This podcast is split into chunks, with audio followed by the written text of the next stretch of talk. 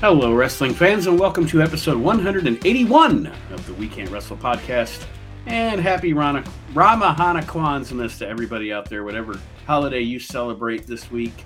Hold Nick on, hold on, hold on. You didn't do this whole show, Gary Hart. You, you got to start that over. Welcome to the We Can't Wrestle podcast, Ricky Flair and the big black Abdullah the Butcher. But this week on the show, we are doing dream rosters. And right now, I have along with me the two guys that will present their rosters this week, and then Archie and I will do ours next week. Of course, my brother Aron What's up, everybody? and Mr. Mark Brew. Uh, hello, everyone. I hope you enjoyed this episode, and we had fun doing this. So I hope it's as fun listening to it as it was doing it. It is a it is a wonderful thing to do. It's fun, especially for a wrestling like a hardcore wrestling fan, because you always fantasy book, you know, and everything and and all that. So it's really cool to be able to build a roster. Essentially, what we did is everybody picked a year, um, and then uh, I had Archie pick a year for me, which I got 2006, and um, Aron got 1986, and Mark got 2003. And I forget what year Archie got. I think 2001. He'll be along Uh, shortly. He can let us yeah, know. But It was either 01 or 06, one of the two. I got 06, so he Oh, must yeah, have got right. 01. Um, and essentially, what we did is just build a roster from that year. Active wrestlers I had to be obviously active wrestlers from that year. Any promotion, um, what have you. You get pit, you pick ten faces, ten heels, and five tag teams. You're building a roster, starting a promotion. And Mark Brew, you got 2003. Yes, sir. So we will start with you, and essentially we'll go through. If anybody has any comments on that star or Mark's ideas or what have you, we'll just have a discussion here. All right, Um, ahead, Mark. oh, sorry, we also picked their the inaugural champions, right? Because I did Right. Yes, yes. Okay. And actually, you know what? If you want to, Mark, and I forgot about it when I described it. Um, you can also pick an announced team. Um, I didn't think about that. that. When Good, I, because I did that. I picked an announced team and who my booker. was. I did not pick an announced team. But you can definitely do that if you'd like as you go along. If you think, okay, these are two guys or three guys that I'd like to have in my booth calling the action. So You- if you- Um, I- how do you? I, I guess I'll say this: you can do it however you want. If you want to run down your faces, run down your heels, run down your tag teams. If you want to go face heel, face heel, face heel, I don't care how you do it. It's your roster. Do as you. Oh, we we were supposed to do uh, a separate division for tag teams too, or because I just But- created them with the people that were in my in my. Oh no no no no! You get you you get ten faces. money. You're saving money. Yeah, you get ten faces, ten. So essentially, you get thirty stars because you get to have five tag teams also. You book you book this shit like a 1970 fucking four. yes, sir. Like 10 big matches, five stars. This is this is this is Mark Brew's Thrifty Championship Wrestling, ladies and gentlemen.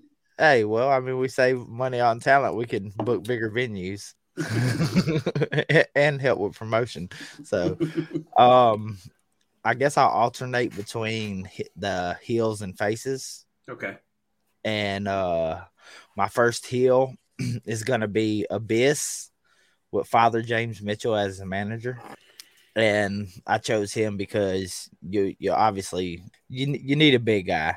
Mhm. And, well, and, and, and 2003 is like peak abyss. You know, that's when Right. he was at his best. and and to me, uh that big guy should be some giant monster and Abyss just fit fit that bill for my uh my first face. Well, I, was- sorry, I was Go gonna ahead. say with, with Abyss, he was a character and a worker that at that point in his career I didn't really appreciate, but the longer it went and the more I saw like that dude, multi-talented guy.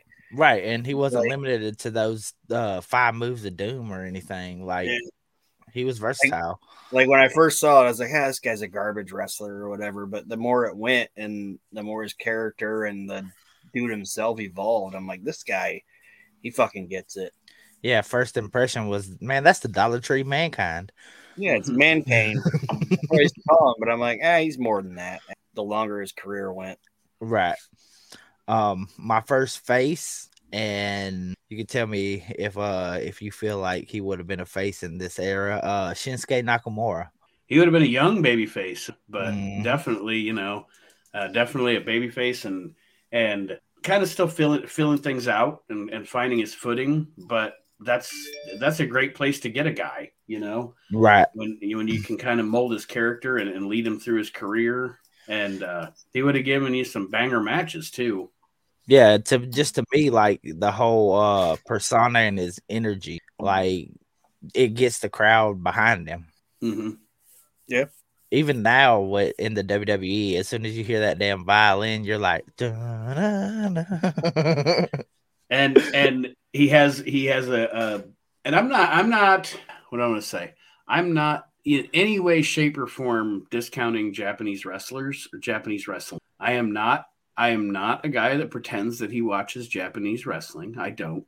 Um, I keep up with you know what's going on, like, or I might watch a big match that I hear about that these two guys had a great match or whatever. But I'm not the guy that's keeping up with New Japan. I'm just not. I don't have time right. in my life for that. And but, and I'm not discounting Japanese wrestlers because in their in their environment, if they're good, they're good. They're damn good. I'm getting to a point. I swear, when it comes to an American pro wrestling presentation, there are few Japanese, native Japanese wrestler that get it like Shinsuke. Right. And, and that's, what I was, that's what I was going to say. Um, bringing Shinsuke Nakamura to America in 2003 would be the equivalent of bringing Great Muta to America in 1988 or 89. You know what I mean? Like this guy gets it.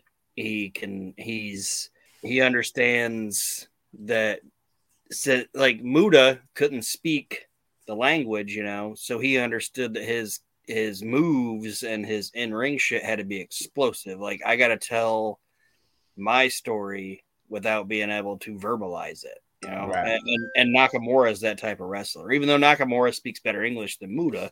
you know what I'm saying? Yeah, yeah.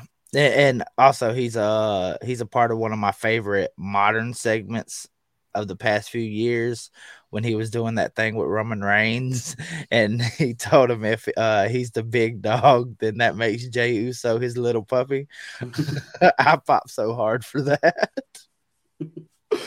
little, little puppy. Yeah, just the way he said it, you couldn't help but laugh. Um, my second heel, and we're going straight up white trash Jerry Springer version of him.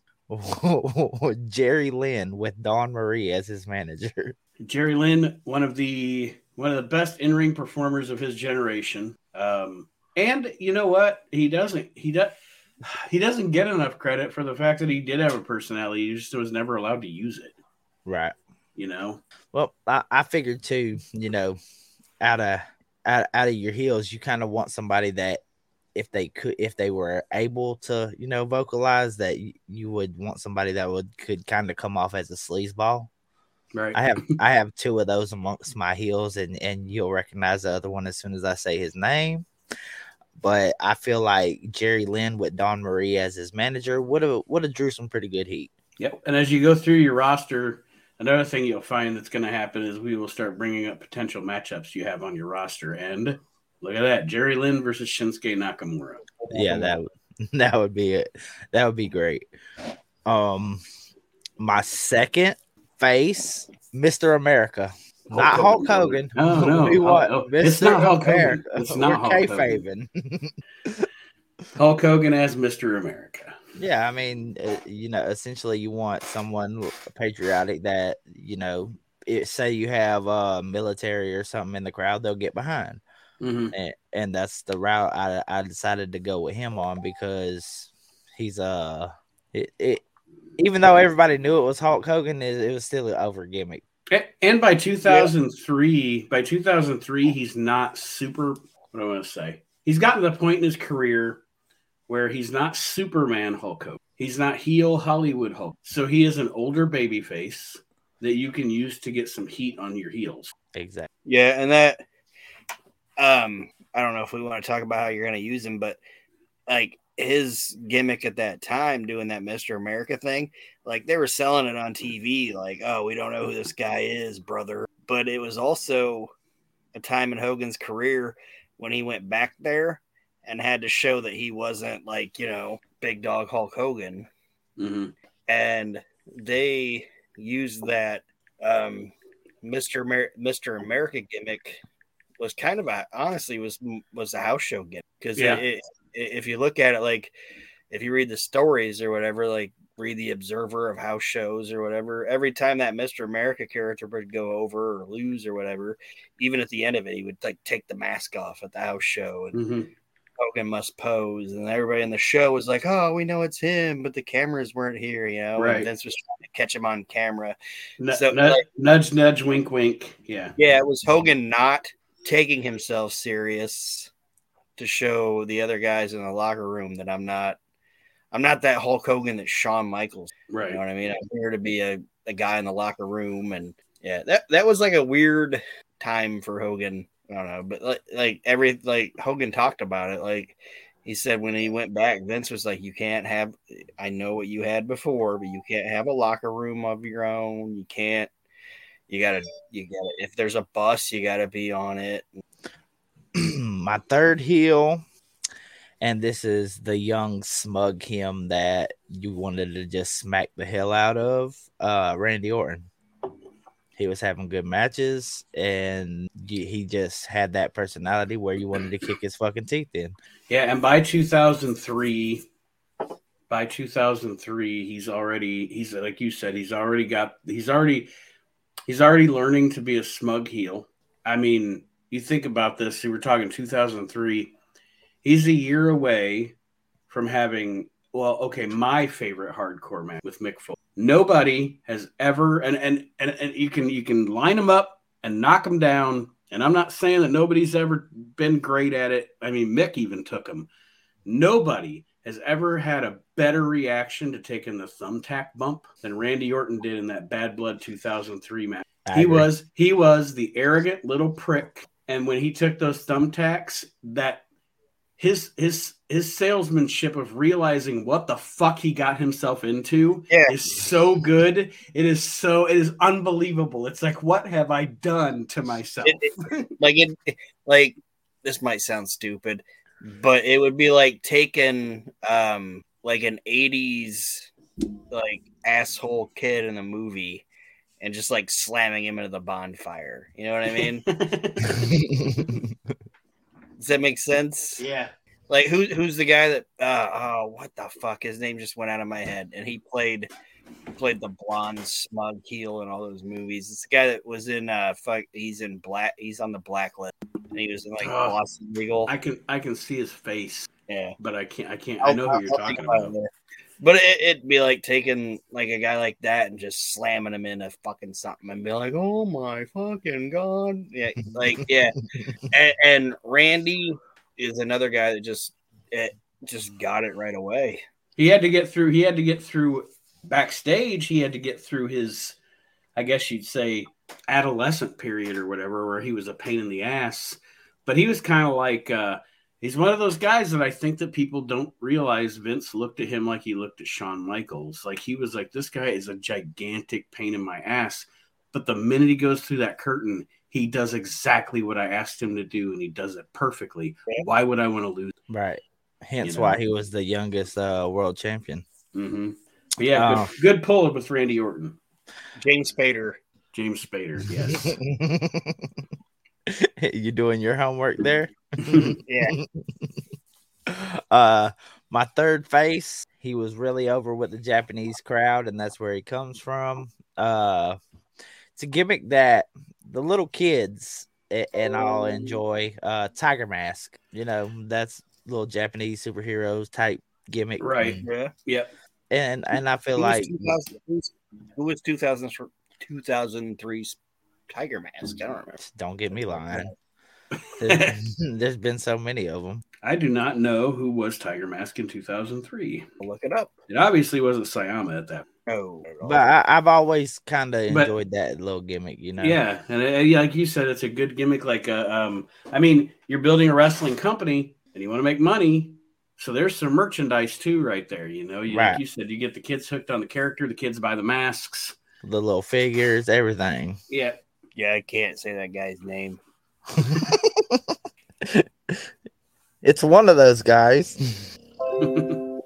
well, that's Oh. fine. But yeah, a, good- a good a good idea having like I said you're, you're going to make use of that character as far as merchandising goes and he's going to have good matches and uh good pick. I'll just say uh, we'll make Tiger Mask three, or that would be yeah, Tiger. No, Tiger Mask four would have been three according to this thing. Uh, we'll just make it Jamie. No, I can pronounce his name. He's like, I- I'm not even gonna attempt to slaughter the other one. I'm t- I'm Tiger Mask baby. Oh, fucking Hilljack Tiger Mask. I got I got my main squeeze near you. Wow. my my number four, my number four heel, and in this era, he he he was really getting it. Uh, Kane. a good a good veteran to have backstage um and like you said at this point at this point he is he is of he he's he's a young veteran really when you think about it i mean he's been wrestling for about 10 years but he's still uh, probably what only in his mid 30s at this point um, and he's in what year were we doing? Two thousand three. Yep. mhm. And is he bald Kane yet? Yes. Uh, he becomes bald Kane yeah Yep.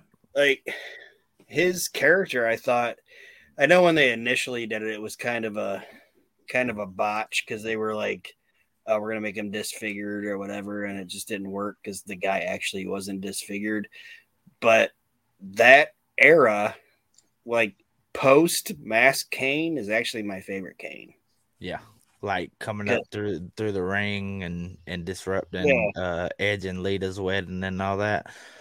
Yeah, because because Glenn Jacobs, like when he started doing that, like he had like great facial facial expressions and and his character, like a lot of times characters when they go like too long or whatever, it's like yeah, it's kind of ran its course. But that Kane was super fucking. nerd. Right.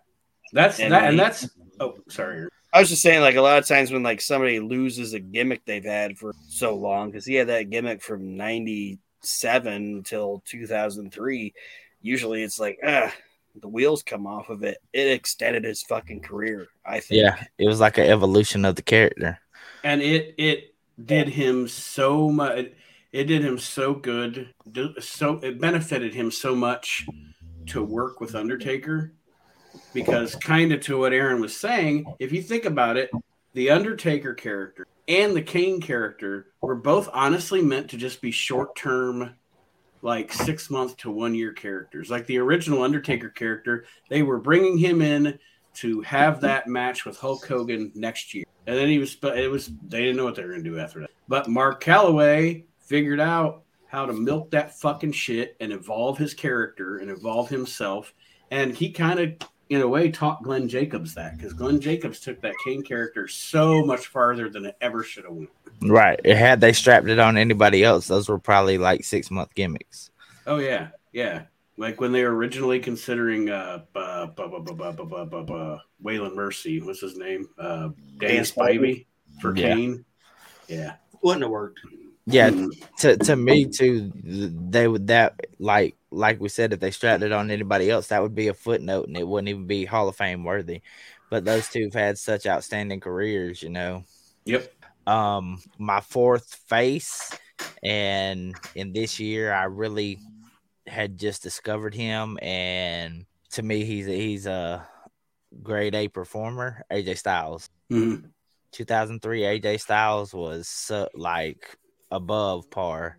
You talk about a, a, a um, and we, I mean, we talked about it when we discussed that WWA debacle, but so early in his career, he is he is one of those guys that was just like a prodigy. Like, Dr. Water. yeah, from the minute he started, he was good. You know, it was like, and I mean, I know he had the NWA Wild Side stuff and all that before we saw him on on TV, but even then, to be that young and to be that good already, you know, Yeah. And think about this: your promotion right here. We wouldn't have got it in 2003 in the real world because they didn't even work in the same company for like 13 more years. You could have had young Randy Orton versus young AJ Styles. Holy shit.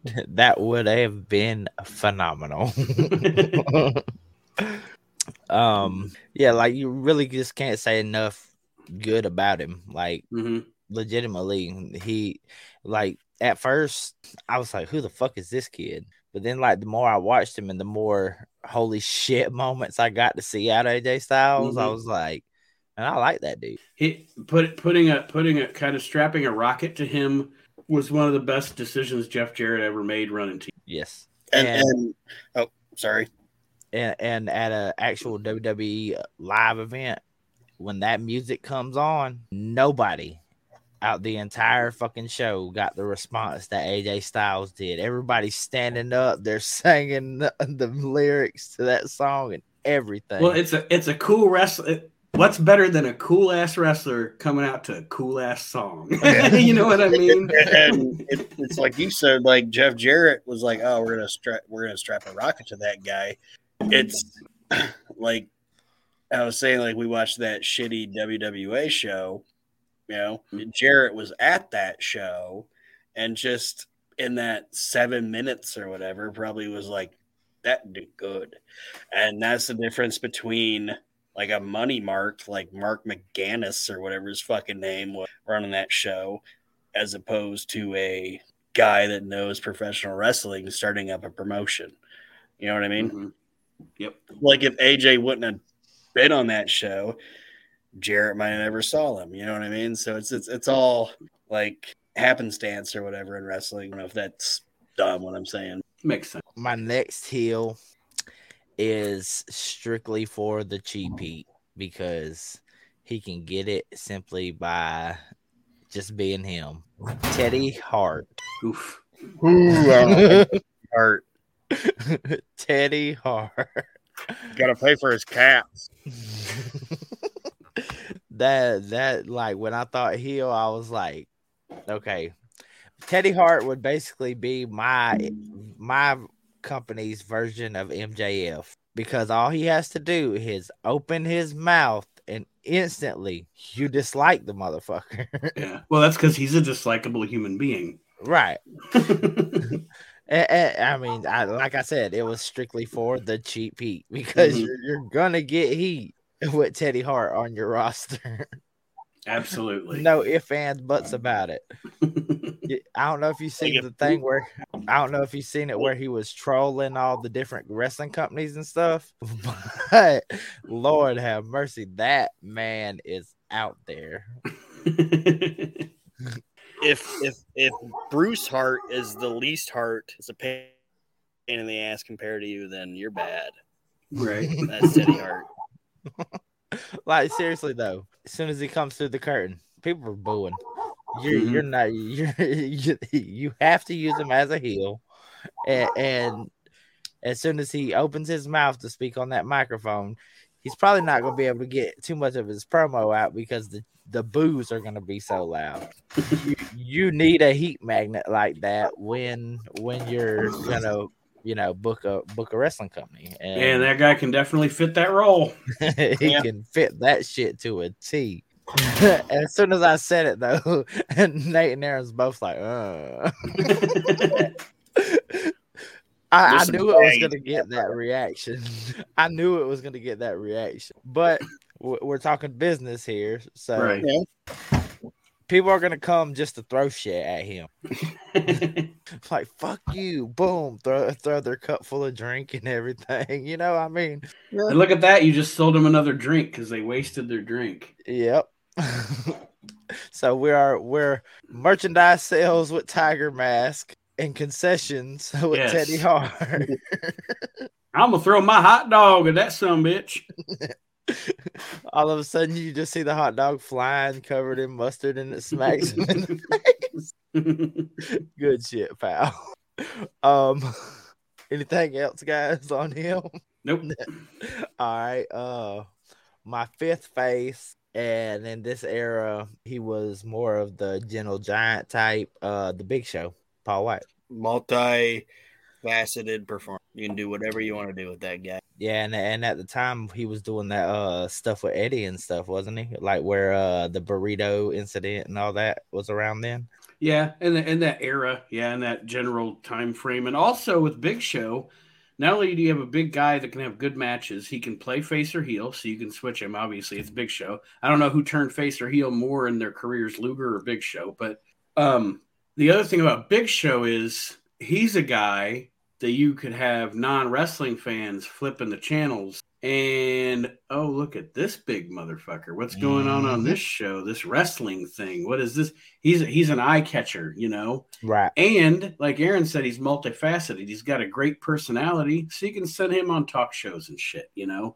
Exactly. you know big, big show is an all around all around performance. Just there's not there's not a what do you want to say there's not a hole in his game as far as being uh you know he's he, whatever company he works for he's always been a good ambassador for his size he's a fantastic wrestler um a great personality he's just he's got it all Yeah, and he's a guy that I'm not talking about modern stuff or whatever, but I think he's one of those guys that's gonna whenever his AEW deals out, he's going back. I think whether More it likely.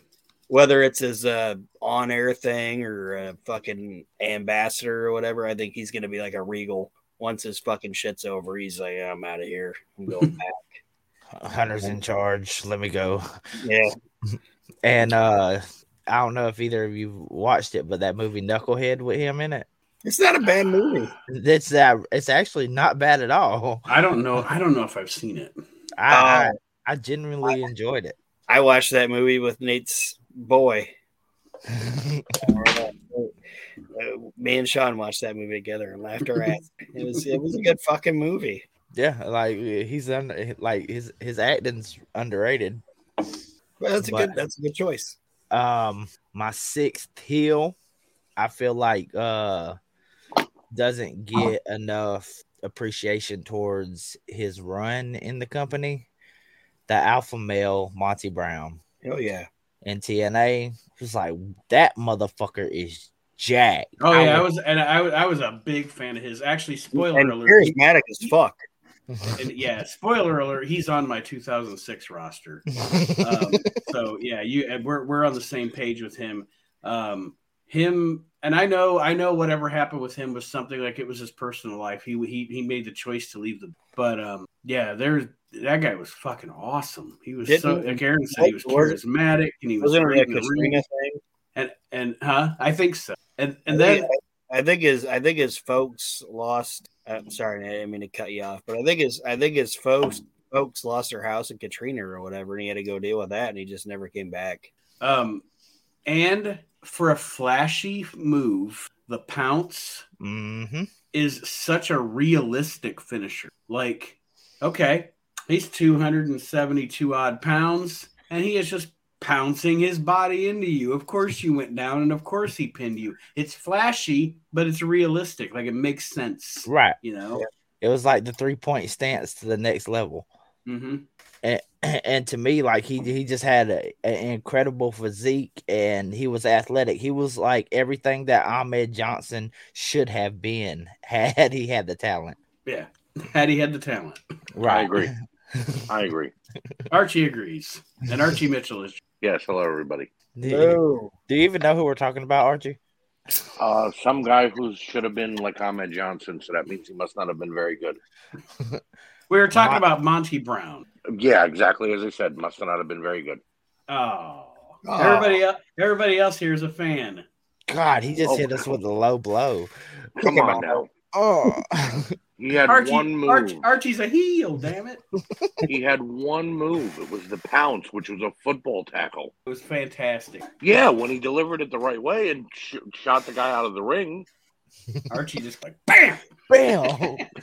Fuck your show. Look, if, if it should have said something about how bad he was with the name WWE gave him, Marcus Marcus. Corvon, wasn't it? Marcus Corvon.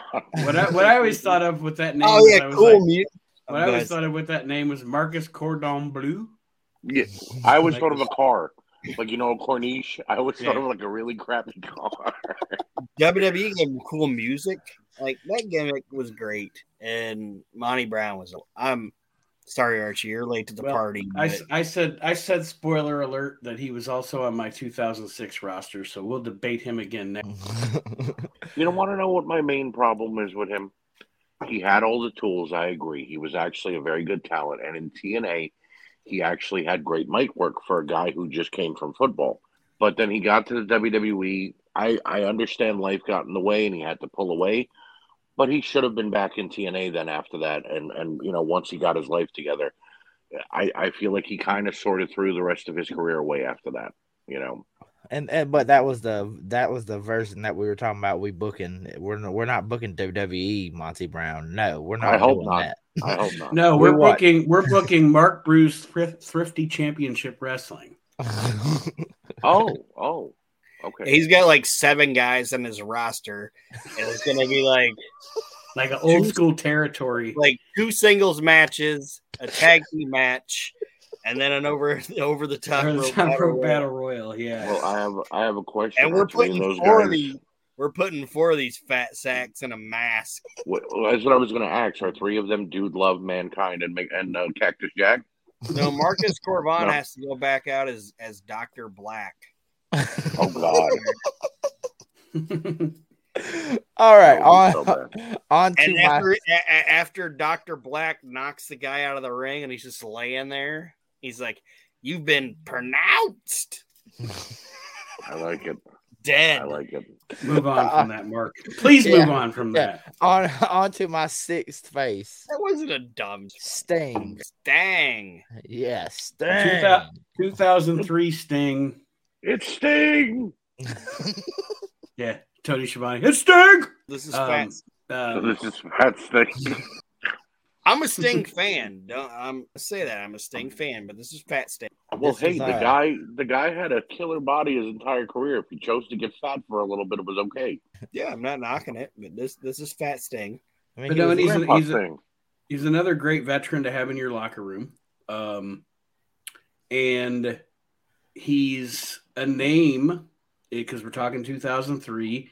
He's a name that you can take your your heels that you have, and much like with Mister America, it's not going to hurt him to put those young heels like Randy Orton over. That's what I was gonna say. That's the first when you when you said Fat Sting, that's the first one that came into my head was fucking Randy. Have Randy give him the Legend Killer, you know, loogie. Yeah, or punt Fat kick Sting him. versus Randy Orton would be awesome. punt kick him. The Viper versus the Stinger. Wow, that might work.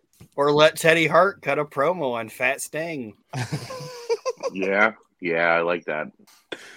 Well, I mean, you you know that Sting Sting would get over on that one, uh, and you know, like he'd be over with the crowd, and then you have Teddy Hart win. You would literally have to hire extra security to get Teddy Hart out that building.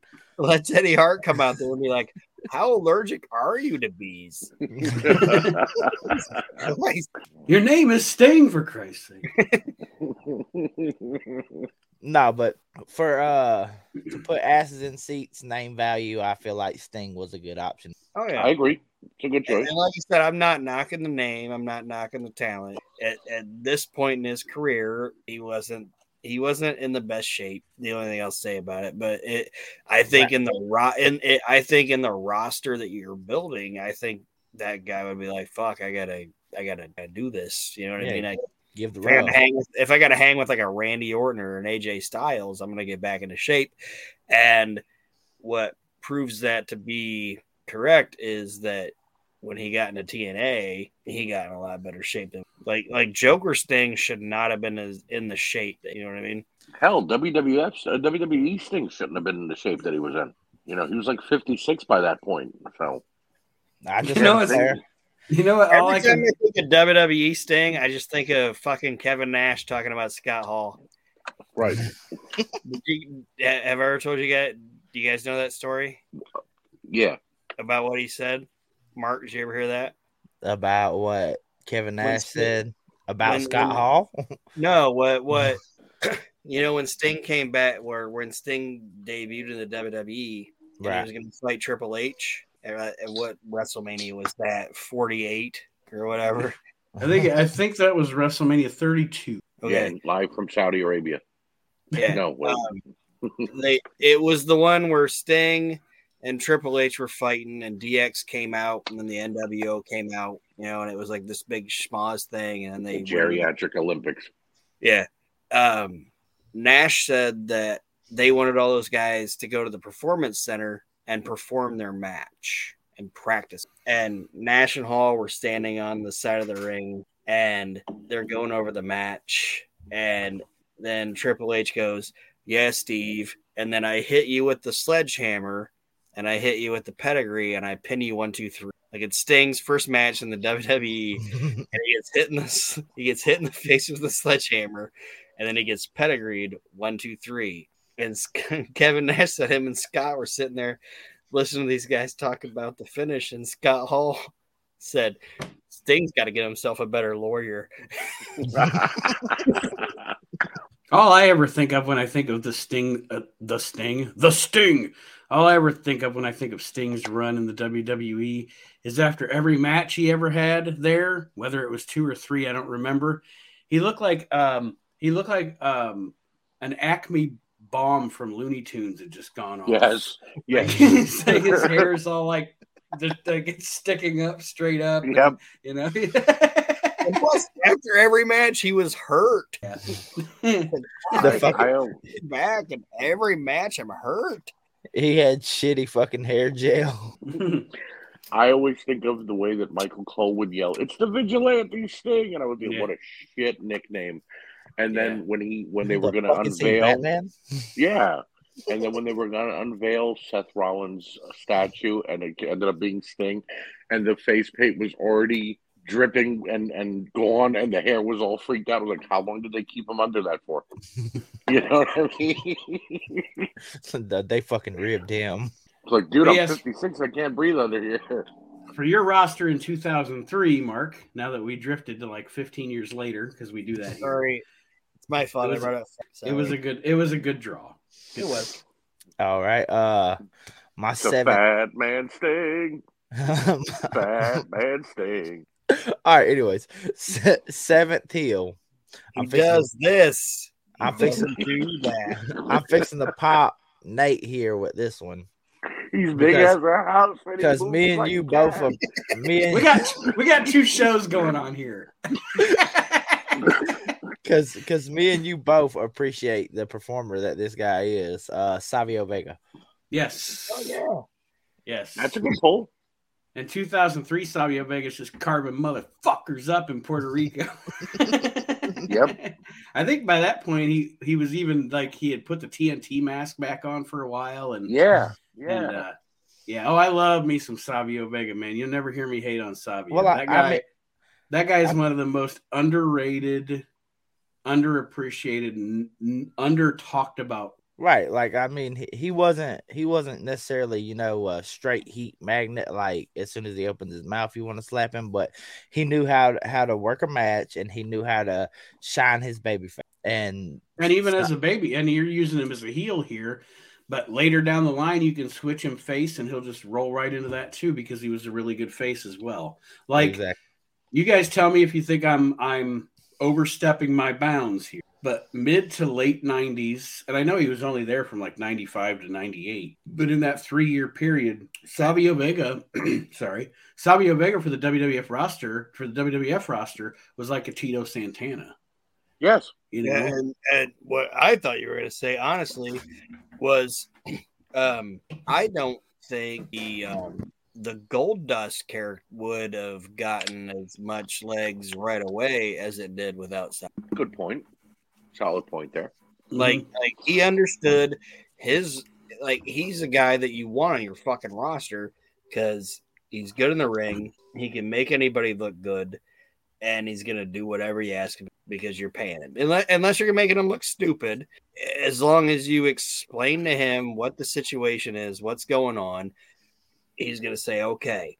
And the reason why I think when he got to the WWF, he was that way because guess what he was in Puerto Rico before he got to the WWF? He was a booker. He was a booker.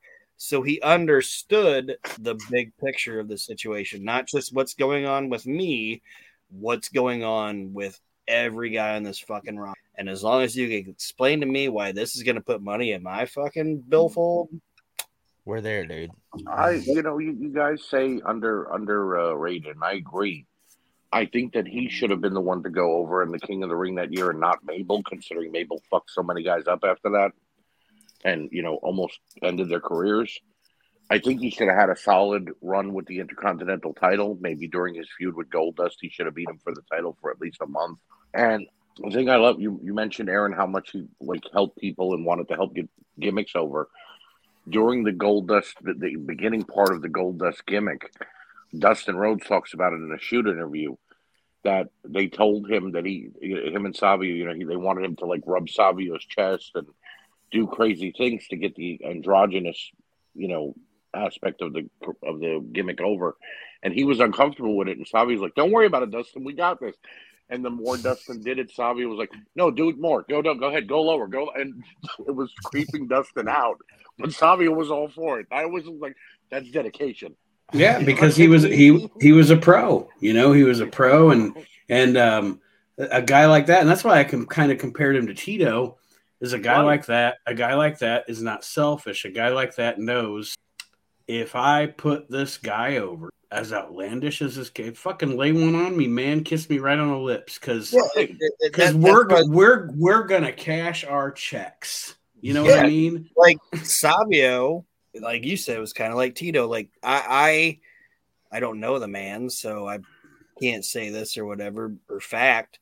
But I don't think Savio Vega ever went to the WWF thinking, "Oh, Vince McMahon's going to make me the champion." Right. You know what I mean? He's like, "I'm going to get in here I'm going to get with the top company in the fucking world and I'm going to make my goddamn money and then I'm going to get out and I'm going to be good. You know, and, and, and that's how Tito felt, you know, like cuz they they were I've heard multiple sources saying they wanted Tito to be the champion and he was like, "Nah, I'm good." It was it was actually in '92 when um, when Bret won the title from Ric Flair. The other consideration was damn. They, they were considering the putting. They were, they were kind of considering putting it on him as like a kind of a lifetime achievement. You know, like this guy's been around, you know, for years and been so loyal. And they they they were debating Brett or Tito, and they went with Brett, and that's fine. But yeah, he was definitely he was def- and, I, and I've seen that I've seen that. I don't. I usually don't corroborate things unless I've seen it in enough sources from enough people, and I think Brett might even mention it as so. yeah, but I think like I heard Tito was just like, nah, like I don't really want. Like if they were like, if we put the belt on you, would you like that? Like, nah, I'm good. I'm good. I mean, so, but if you if you think about it, any any one of those faces that I've listed so far, Savio could have a good match with. He could have oh, a good definitely. match with Shinsuke. Yep, definitely. Mr. America, Tiger Mask, AJ Styles, Big Show, or Sting. Like he, mm-hmm. he could he could literally work with any of those guys and, and it'd be passable. Absolutely. Oh, definitely. Um, on to my seventh face, John Cena. Young 2003 John Cena. Ruthless aggression. Doing or life. Yes, doing yeah. the doing yeah, the I was rap. Say, is 2003 rapping John Cena or bike shorts? It is rapping John Cena. It is it is laying the fucking shoot rap shit on people, John. And, he, and he's a face. Yep. I think he turned face at the ending of 2000, 2003, well, I just, right? I, I, was just talking on on yeah. Mark's roster, so you got him as a face. Yeah, I mean, right. He's kind of like, uh and he can come out and counter Teddy Hart's nasty promo. Yep, with a nasty rap. Talk about make fun of his cats. Right. Yeah. You beating Stu's cat poo. Yeah. yeah. I mean, I, I always enjoyed that that whole uh, little freestyling against the people. Oh yeah, that was great like shit. That. Like his his coming out party, in my opinion, was that fucking rap at twenty or whatever about Big Show. Yeah, yeah, that that was that was John Cena's coming out party. Like I know he was supposed to, I know he was supposed to do something at like 19 or whatever with like Ja Rule and that, but um, WrestleMania 20, John's like like him popping out of that fucking entrance at Madison Square Garden and and and winning the United States Championship, but him him winning the match was fine, but that rap right at the beginning of it that that was him showing a fucking like rough crowd exactly what I mean. Right. Right. and, and also um if if you haven't heard that whole uh album and stuff that he did with uh the trademarks and stuff like that Oh, that's a good. That's a great fucking rap album. yeah like he legit could he had musical talent so. Oh yeah, John is John's a multifaceted, talented human, uh, and um, uh, and, and like I said, at this point in his career, him being in that being on that roster with those guys, it, it was crazy how much he stood out. And um, I I've talked to Nate a little bit about like John Cena's uh, on his stuff, but like a lot of like the older guys will have like differing opinions on wrestlers. You know, like oh yeah, I really like like some of them really like you know CM Punk, or some of them really like this guy, or some of them really like that guy. All them old dudes are like fucking John Cena's the shit. You know, yep like, like he's the guy that would end up at the bar with them at the end of the night. Like he wasn't the guy going up fucking. He wasn't Xavier Woods going up in his fucking hotel and fucking playing Xbox. Right. Right. John Cena was the guy, like that would be like, oh, he'd be the guy at the bar with like Ric Flair and Arn Anderson, and them saying, "Oh, I bet you won't take that fat chick home." Fuck if I won't, you know. Like, see But- if you can pick her up for the fu john yeah. but but Cena, Cena's the prototype. I know that was his gimmick going in, but that dude's the fucking prototype. Like, And the thing of it at is- he is what a professional wrestler should be, and I think that guy got a lot of shit on him that he didn't deserve after probably what 23 WrestleMania 23 going forward. Yeah, they were blaming the fans and, and everybody was blaming him for everything that was going on in wrestling back then. And I mean, if you're not the booker, how are you you to blame? You know what I mean? You can't you can't say, "Oh, well, it's John Cena's fault." No, it's what Vince McMahon is telling him to do. You know, And you if- can't. it- you know, if you're not the booker, how can you blame the booker right? on wanting to push this fucking this Right. guy's every goddamn night. He's doing everything you fucking ask him to do in the arena, and before he even gets there, he's like, "Any anything you want me to do for that, Right. Fucking do." it." Any Make a Wish kids need to need to see me tonight. I need to, anybody need to talk to me tonight. Anybody, you know, that's see, that's my thing. I wasn't always the biggest John Cena as a wrestler fan, but Jan, John Cena, the person in my book, is one of the greatest human beings in the world. He's a funny actor, and he does everything outside of the ring that he possibly can to help somebody. And then he grew on me, and it wasn't because I was like he's burying people or he's a. It was just corny for me. You know what I mean? The good guy John Cena character was kind of corny for me but as he transcended into like the last few years, it's I understood. Well, he's got to be corny. That's his character. You know what I mean? He's not acting like you know anything. He's not. He's being corny. Okay, fine. You know. And as a worker, I think he. Oh yeah. I think he's fantastic, and I think he gets the same kind of um, knock that Hogan like, and and it's not even the same because it's kind of kind of the same, but not because he still went out there in a different era and like Okay. 40 matches or whatever. But they do like the five moves But- of doom from John Cena, but that's what the fans want to see. But Aron, can I You know what I mean? interject for a second? And Mark, if Sure. it's okay, I'm going to go off on a tirade for one minute. When Nate, myself, Aron, Mark, and a lot of wrestling fans our age were that were younger fans, we didn't used to say Hogan only has five moves. It's the worst leg drop in the world. It's this, it's that. We watched the five moves of Doom of Cena and people saying that Hogan only had five moves, or Warrior was only a body slam and a splash, or Roman Reigns only has a few moves, or whatever, are the fans who are fickle and begin booing for no reason. Well, and even more than Hogan. You know, Let me let me get on my soapbox for a minute. Even more than Hogan, all right. You, there's a case to be made, and I'm not. I'm. I'm actually. I'm. I totally agree with you. Hulk Hogan was exact. He did exactly what he needed to do at the time. right?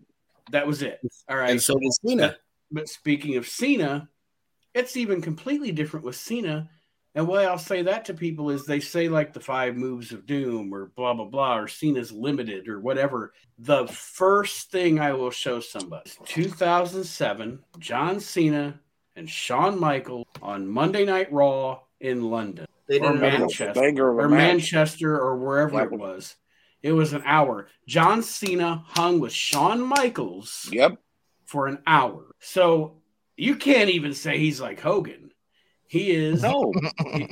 yeah. So I mean, and I know the comparison you were making, Archie. I'm not right. trying to, It- it- yeah, but it's it's, It's it's, just like- strictly fans who really don't like wrestling and just want to complain that have that to say nowadays about guys like Hogan or or Macho or or even a Flair. I mean, there's fans that are saying, "Well, Flair would uh, Seth Rollins would run circles around Ric Flair." Maybe today, but Ric Flair used to wrestle for an hour every day of the week and twice on Sunday. Mhm. You know, so you can't compare. And John Cena wasn't just five moves; those were the five moves you were choosing to notice because they were the biggest ones he wanted you to see during the match. Yep. Right. And that's what I was Well. trying to say about the Hogan Cena thing. Right? Those, were the, those were the five moves that he did big time, but those were the five moves to see. You know, Right? like like in the '80s, people didn't want to see Hulk Hogan have a Japanese match. They wanted him- Right. They wanted him to do the block, block, you Finger point. Right. finger, Finger go- like a finger thing, boom. All right. Slam. Yeah. all right, all right, Mark. Who, Mark, who's next on your roster? Sorry, I rambled. I'm sorry. Um, my eighth heel is someone with uh, impressive physique. He's still wrestling today. Um, don't feel like he gets enough credit, even though a lot of superstars like to steal his move. Um, Chris Master. All right. Okay. Um, he's he's a guy, and I, I'm not going to spend a lot of time on him. He's a good young guy at this time to have on your roster, definitely. But he's a guy, and Aron knows this. He's a guy that I didn't like, and then as his career went on, he made me. Right. Um, I'm a bigger fan of him now than I was back then. He he he became a really good pro wrestler. Yes. Yeah. and, and, and that's what as I say. Sorry to, if I cut you off, but Masters is the first guy on your roster that you brought up that I like this expression is that's a puppy with big paws. You know what I mean? Mm-hmm. Like he he's gonna grow Okay. into what he is. What like he's got big paws. He's a he's gonna grow. You know what I mean? Like he might not look great now. He might be staggering around, but let him grow into those. Right. It might be big, goofy, tripping over his own, own feet, but once he gets there, Yeah, we just got to learn him. And another guy that could put have him in used there the with mid card title run. see what he can learn. You know, I, I agree with you. Masters has a lot of potential. Um, and I think if you you put him in with Sting or Cena and let them actually have a match, not just you know them throwing him around and him trying to put the master lock on. I I always thought of Chris Masters, uh, sort of like a war like the warlord or the barbarian, this big lumbering guy who could have maybe used a manager like they had, or at least gotten a mid card title run for a little bit just to see how he would do. You know what I mean? There was so much hope and expectations for guys like Ken Kennedy back then and Carlito that Okay, Masters so kind of got lost. here we go. Here we go. Archie made a good point. How about this, Mark? I'll be car- part of your creative team. This is You mean Mark's not hiring you? Wait a minute. this is 2003. How about this? Chris Masters, managed by Teddy Long. Not yeah. bad. Holla, holla, holla. Look at this holla, body. Look at the body on this man, player. Look at the body on this man. Yeah, that You could work. Go one. you're gonna go one on one with Chris Masters? yeah, that would definitely work I- considering you know he was he was the mouthpiece behind Rodney Mack and, and such, you know, so that would that, that could definitely go over. What I thought, I when you brought up a manager, I was trying to think of like a weird, like combination. You know what I thought about? Harvey I Wippleman. was like, no. I was like, Mark said that Abyss was going to be managed by James Vandenberg, right? no, James Mitchell. Oh, James, yeah, Same it was guy. James, James Vandenberg, same guy.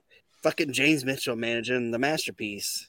It's It's fucking weird. but I think it would be. Yeah, like he could have like a, a whole stable of of like you know it'd be his own little sideshow type gimmick. Right. He, that's his Yeah. strong man. The monster Yeah, and the would be cool. masterpiece. Not bad. Not bad. It's the masterpiece. It's, Um, it's my yin and my yang. You know what I mean? That should be cool. They'd be a cool team. Go um, ahead. Sorry. my my next face, I think we're we can all agree that this guy's uh definitely had longevity as a performer, and at this time, it would it would kind of fit with the whole bringing young Nakamura over, but Jushin Thunder Liger. and he's still um at this point he's what uh probably Right. It's Tw- yeah and, but he's probably like you know yeah he's probably in his 40s and but like you said you've got younger guys like um nakamura or aj styles or what have you that he can be in the ring with and do some high impact stuff and he's going to have great matches so yeah definitely I don't think AJ and and uh, Liger ever went one on one. That would be a hell of a match. Damn sure would. And it, and it would appeal to both the American and the Japanese crowd, and you Right. could get eyes from both on it. And what Liger did, sorry if somebody's going to say something, but what I think Liger did, and he probably didn't even think about it in the beginning of his career, he wore a, he wore a full face mask, obviously, and a full body suit. So guess what? He never did. He never What? aged. True. exactly. True. You know what I mean? Like like they never saw him age. And wrestlers can be great into their like 40s and 50s, but when you look at him, you're like, oh man, he doesn't look like Right. he used to. But he always looked the fucking same because he was in that complete bodysuit. So Liger retiring at 50 looked exactly the same that he did when he was like 23. Right. and he still wrestled the same too. Dude was still going good. He went. His match with Tyler Breeze in NXT was un- unbelievable a few years back. Hmm So yeah, I think Liger in 2003 would be great for your roster. who you got next on my heels, number nine is Gene Snitsky. Oh God, who's next? Mike Knox. I just I, I chose Snitsky because he was another big guy heel that you could really get the people invested in disliking and did that whole it's not my fault thing. You know, it, it's it's kind of it, it's a more cheap heat. He's gonna punt. He's gonna punt a baby doll into the crowd every show, but Oh God. He's another And then- Vanderbilt oddity you can put him with. and then and then and then and then you can bring you can actually bring baby doll in and he can punt baby doll like you know the lady baby doll that would break his foot. And then Randy Orton's like, "Hey, that's my gimmick." and then you bring in sam houston he could be like avenging ba- anyway um but yeah no Snits, snitsky was snitsky is and and there's a couple of guys on my roster that like i was like you know what you can't have you can't have a roster where everybody's a fucking main eventer right. It does it doesn't work. And so yeah, I have a couple of guys on my roster like that too that can kind of be a utility player. It's a bigger guy, but he can do a job for the big show or whoever. And uh, yeah, Snitsky Snitsky was fine. I don't know, you know. Moving along, my ninth face, Kurt Angle. 2003 2003 Kurt Angle is peak Kurt Angle. Exactly. And my that- opinion my opinion you have i mean that's the year he was having some of the best matches and anybody that tells you i'm wrong is eh, honestly full of shit some of the best matches that have ever been on wwe television was kurt angle versus brock lesnar in any way shape or form that's some of the best matches pro wrestling bell to bell matches they've ever had Yeah. and Uh, and kurt kurt was kurt was kurt was peak kurt angle and that whole um they call it the the SmackDown eight or whatever. Mhm. Like him, Edge, like there's that there's that um fucking tag team match, like that triple threat tag team match where it's like Edge, Rey Mysterio versus um like Kurt and Benoit and the world's greatest tag team or it, it- it's like that SmackDown era was some of the best wrestling that's ever been on TV, and and Kurt was a very integral part of it. and, and bell to bell, he was always solid. Like I mm-hmm. can't think back and and think, well, damn, that was a really shitty Kurt Angle match. Yeah, I mean, it was, I was going to say even during his even during his time where he was like, Pilled you know, out. dealing with his own demons and stuff, you can't find you, you still can't find a, a, a crack in his game. You know, I agree. Um, my tenth heel, the devil himself, Kevin Sullivan. Kevin Sullivan worked in 2003. Yeah, when according to the roster that I saw, yes, he was working in 2003. For what company? oh, probably somewhere in Florida. Right? But if he was if he was still lacing them up, Mark can use them. That's right. And to me, you know, he he's just that guy that you want to smack the hell out of just because he's that guy. I mean, he, he's a solid performer, but he knows how to draw heat I changed my mind. on. I don't I don't want Chris Masters to be with Teddy Long anymore. you want him to be with Kevin Sullivan? I do. Remember Mark Lewin as the Purple Haze? Like Chris Masters is like not the Purple Haze, but it's the same premise, you know. Right. I don't know. Anyway, that's just my brain fucking going off into outer space. And my last face. And he's gonna have Snitsky too. Snitsky? and my last face. no that- one ever said getting these guys over was going to be easy. so it's someone that Aron had just mentioned, and I feel like if you're gonna have all these monstrosities on your roster, you got to have that underdog little guy, and the greatest underdog little guy in history is Rey Mysterio. Rey Mysterio. I, I thought you meant Little Guido from ECW. No, I, I feel like Rey would be uh be able to hang with any of these guys on this roster, and the crowd always gets behind him. And and like Nate was saying earlier when I had uh brought up Tiger Mask, the possibility for merchandising is through the roof. Oh wait, we got to make merchandise for our companies. We got to make money. You're, build, you're building I a was- fucking company here, Mitchell. I I was doing Tony Khan style. I was just going to lose as much money as possible and do cocaine. I just pictured Archie, but with Tony Khan's fro. Right? That would be cool. I'd, I'd be happy with that hair hairdo. Uh, I'm thinking about the possibility. That's possibility. Tom of, Ernesto. I'm thinking about the possibility of Rey Mysterio Jr. versus Kevin Sullivan in the smallest, not a midget match. You know what I mean? They're not midgets, but they're not exactly tall. is the, the the vertically challenged Right. division. And then Abyss comes out and beats them both up. He interrupts their step ladder match. Right. It's not. They didn't even suspend it above the ring. It's just suspended above the corner. Right. Straight in the corner. Whoever can Kevin's like- climb to the top rope can can barely reach it. No, I, I like Rey Mysterio back then.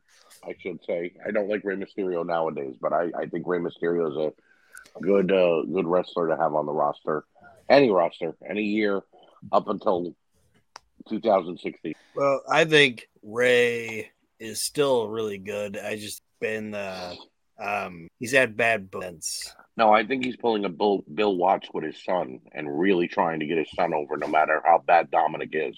That's what I think. He cares more about making Dominic a star than he does what he's doing. What he cares about what he's doing with his career anymore. I don't want to get into the Dom weed because I'm not like the Dom weed. That's all I have to say. I'm not even getting into Dominic. I promise.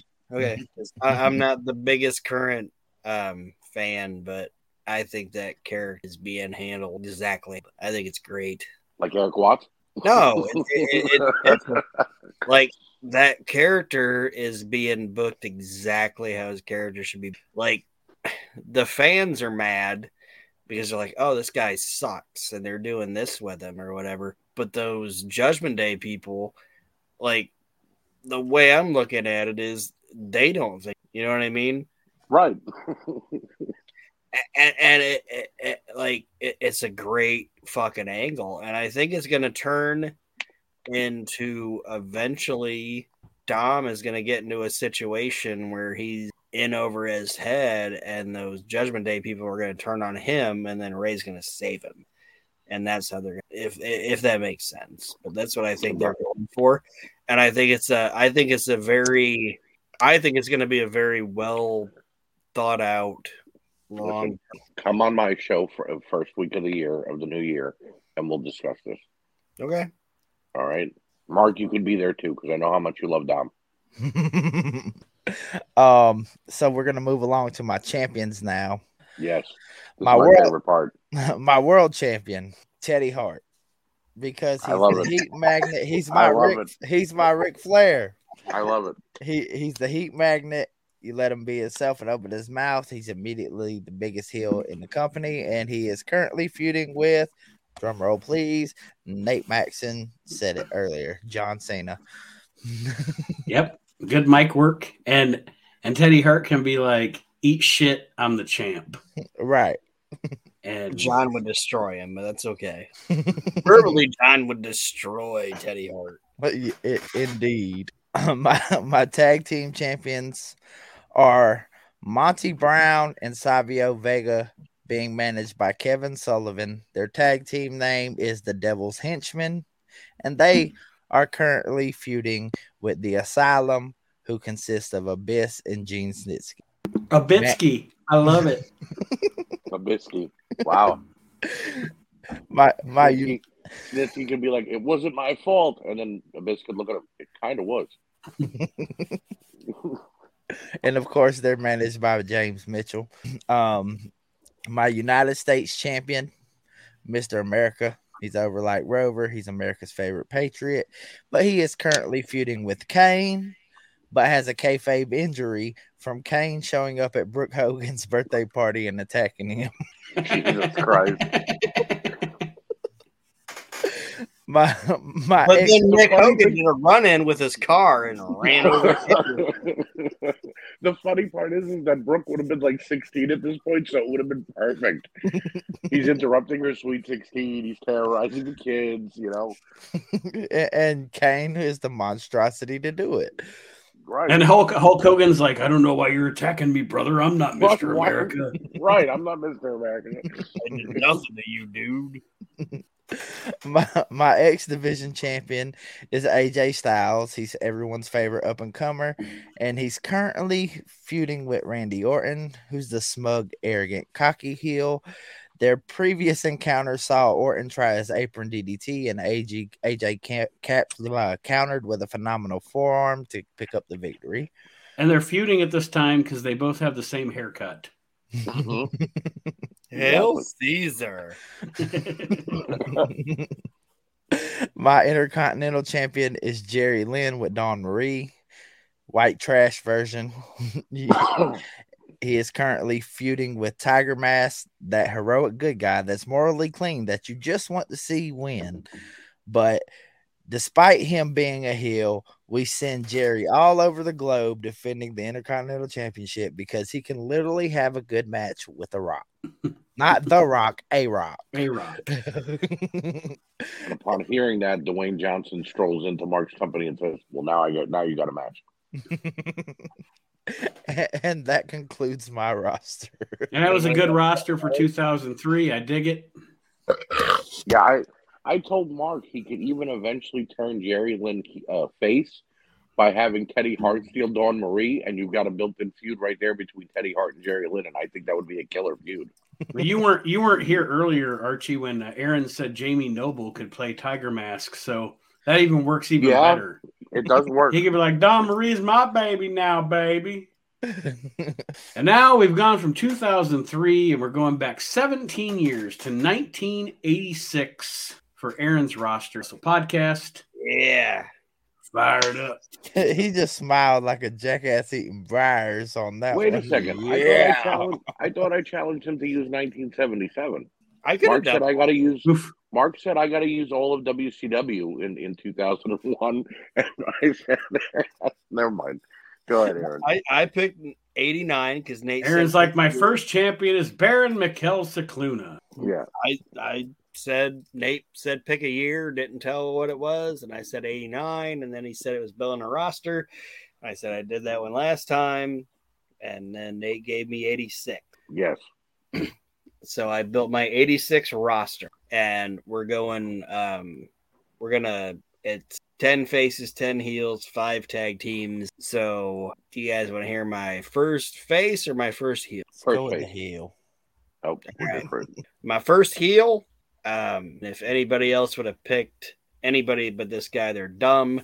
It's Roddy Piper. Good pick. Good choice. Hell yeah. You're not Yeah. gonna. You're not gonna. You're not gonna find. Yeah, you're not gonna find other than um, I don't know.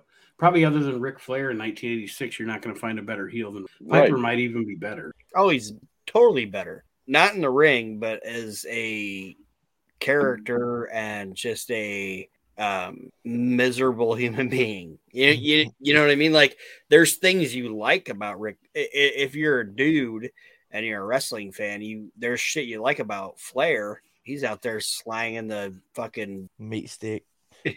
he's out there he's out there getting ass and doing his thing, you know. But if you're Piper, he's just like, Oh, I'm the best, I'm better than everything. You know what I mean? Like he's he's an asshole. You don't want to be Ric Flair. Or, or Right. you don't want to you want to be You don't- Ric Flair. You don't want to be Roddy Piper. Mhm. You know what I mean? you want to beat up Roddy Piper. yeah, you want to beat him up because he's a fucking asshole. And there's no better heel that you could have in your roster. It's just a complete asshole than Roddy Piper. Yeah. Agreed. Mike, wo- mic work was superb. Hmm? His mic work was superb. Oh yeah, he, he, he like 80, 86 Piper, top of his fucking. And that's what you want out of, out of somebody on your roster that can that can get the people invested in in whatever he's involved in. And Piper had a way with words. Oh yeah, he was definitely a wordsmith. Oh yeah, And at this time, you also weren't dealing with um um in '86. You weren't dealing with what Piper am I going to get? yeah, You were dealing with Roddy Piper. yeah. I'm thinking of the, I'm thinking of the TNT Piper, the fucking It's got Uh, like a this fat smug face. yeah, like two times, two times. You know, like he doesn't give a shit what anybody says to him. He's gonna come back full throttle with them. Like you come at me, he, he, he was just, you know what I mean? Like Mhm. you ask the question, or yeah, you ask the questions, I change the answer type thing. You know what I mean? Yep. Right. Mhm. So you guys got anything else on pipe? No, a great choice. There's not a lot you can say about him that hasn't already been said. I Right. shouldn't say there's not a lot you can say about him. I'm just saying there's not a lot, not a lot you can say that hasn't already been. And that says a lot about the next guy I'm going to say is um, the first face I've picked is Dusty Rhodes. Oh, funky like a monkey. Hard times, daddy. You're not going to get any argument here. Um, he's going to give you. and This is '86, so he's still he's he's he's aging, but he's not done yet, Yeah. and he's still he's still one of the best promos. And I don't know, he's just Dusty's Dusty. You know, there's not there's not bad Dusty. No. I- you know, and there there are people that might argue with me, but you're not gonna get you're not gonna get any Dusty. You ain't getting an argument from me on Dusty road yeah In my opinion, one of the most charismatic people to ever be in the business. Hands down, no, no ifs, ands, or buts. And Just because I drive a big car now, don't make me bad, Jack. yeah, Jack, yeah, he's a fucking. He's in the top five best fucking promos, and honestly, I think that work rate, he's one of the most underrated big men in the wrestling ever. Oh yeah, he could go an hour. He could go an hour, and you don't lose interest. Yeah, and, and he went an he could go an hour with guys that looked ten times better than he. You know what I mean? as far as physical shape goes, right? Yeah, yeah. Like he's a roly poly motherfucker, but he's out there going an hour with fucking um Flair, Blanchard, Blanchard. or any of those people, and and he held his own. And um, I don't want to I don't want to get too into too into the weeds or whatever. So I'm gonna say who my champions are before we get to the end. Um, Dusty is my inaugural United States champion. Makes sense. Like he's my champ. Uh, the secondary thing, I'm the United States champion, baby. You know, and he's the hardworking champion. He's gonna he's gonna be at the the middle of the card. He's not necessarily the main event, but he's the guy that wants to get to the champion type thing. And and like I said at this point, and not to cut you off, but at 86, Right. he's older. He's later in his career. That's a good place for him. He's probably not your guy you want on top, you know, because in the next couple of years, these younger guys that you have on your roster, you want him to be helping to bring them up. Not that he has to job out to all of them all the time, but you know what I mean. Right. I don't I don't want my like I I was like, oh maybe I want Dusty to be my world champ, but it's like uh, It's cliche kind of. If I don't want Not him well, winning. I don't want not, him winning all the time. Yeah, not in Right. 86. no. I want him I want him If we were if we if we were talking like 81 through 84, maybe. But yeah, in 86, you have him perfectly. Yeah, that would that, that would have been like me putting Sting as my as my world champ. You know what I'm saying? yeah. Fat So- Sting, Fat Dusty. Anyway, Fat go Dusty. ahead. It was always fat Dusty. There was never slim Dusty. There was a time where he was just chubby, chubby Dusty. That's a nice nickname. Chubby Dusty. He Slim- always had those Slim Dusty. handles, daddy. That was when he was tagging with. That was when he was in the in the uh, the the Texas, the West Texas Outlaws. He was chubby. It was chubby Dusty and chubby Dick. I think those were the Dudley boys. Now wait a second. Okay. We got to Chubby tone down our Dick. language. We got to tone down our language for YouTube. But yet you could say chubby dick. Short for Richard. It's short for Uh-huh. Richard. It's a, it's a short dick. Mhm. It's a short dick. Okay. Crack Top Roads. That don't make it less painful. Go ahead, Aron. All right. The next guy is, and like I said, I wanted to get who I was saying were my champions out of the way. Like we said, Piper was my top heel, right? Right. Mm-hmm. Dusty is the United States champion.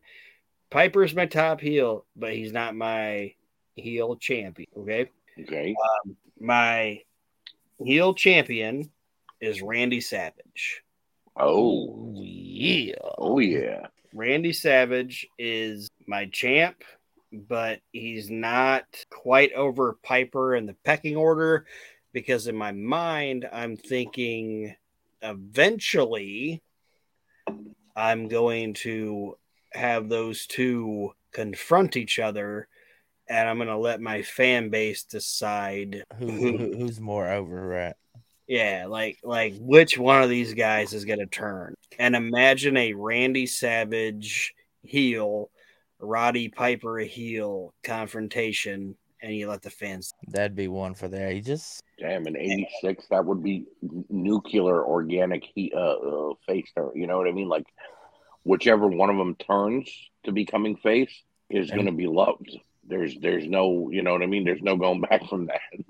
Yeah, so that's what I'm doing with that. But Randy, he's my world champ, and like I said, I'm gonna let I'm gonna let it see how it handles and see how my um studio audience reacts because that's that's my main place to book in is I'm putting this shit in the studio. Because I think studio wrestling honestly is the was and is the best way to determine how your audience I think and Nate you might understand what I'm saying like I think that's the best audience that you can decide how people are reacting. You know what I mean? Because those Like are your hardcore fans. Yeah, those are the people that are every fucking week, and they're gonna say how they feel. So I'm gonna put I'm gonna put Piper out there. He's cutting heel heel promos, doing whatever he's doing with whoever he's doing with. Savage out there, he's the champ. He's winning every every other week at the fucking arenas. Eventually, I'm gonna confront them, and um, but we've talked about Savage a lot on here, so there's probably not a lot else to say on him. No, Right. he's no, he's the. He's the best pick. So, um, my next baby face, I think, right? Yeah, my next baby face is Ricky Steamboat. the Good choice. Very good choice. Like, I'm just saying, guys, 86 is so fucking full of goddamn talent. like if you're trying to book a roster in 86 and you don't put Rick Steamboat on your fucking roster, I don't know what the fuck you're doing. I agree. I agree.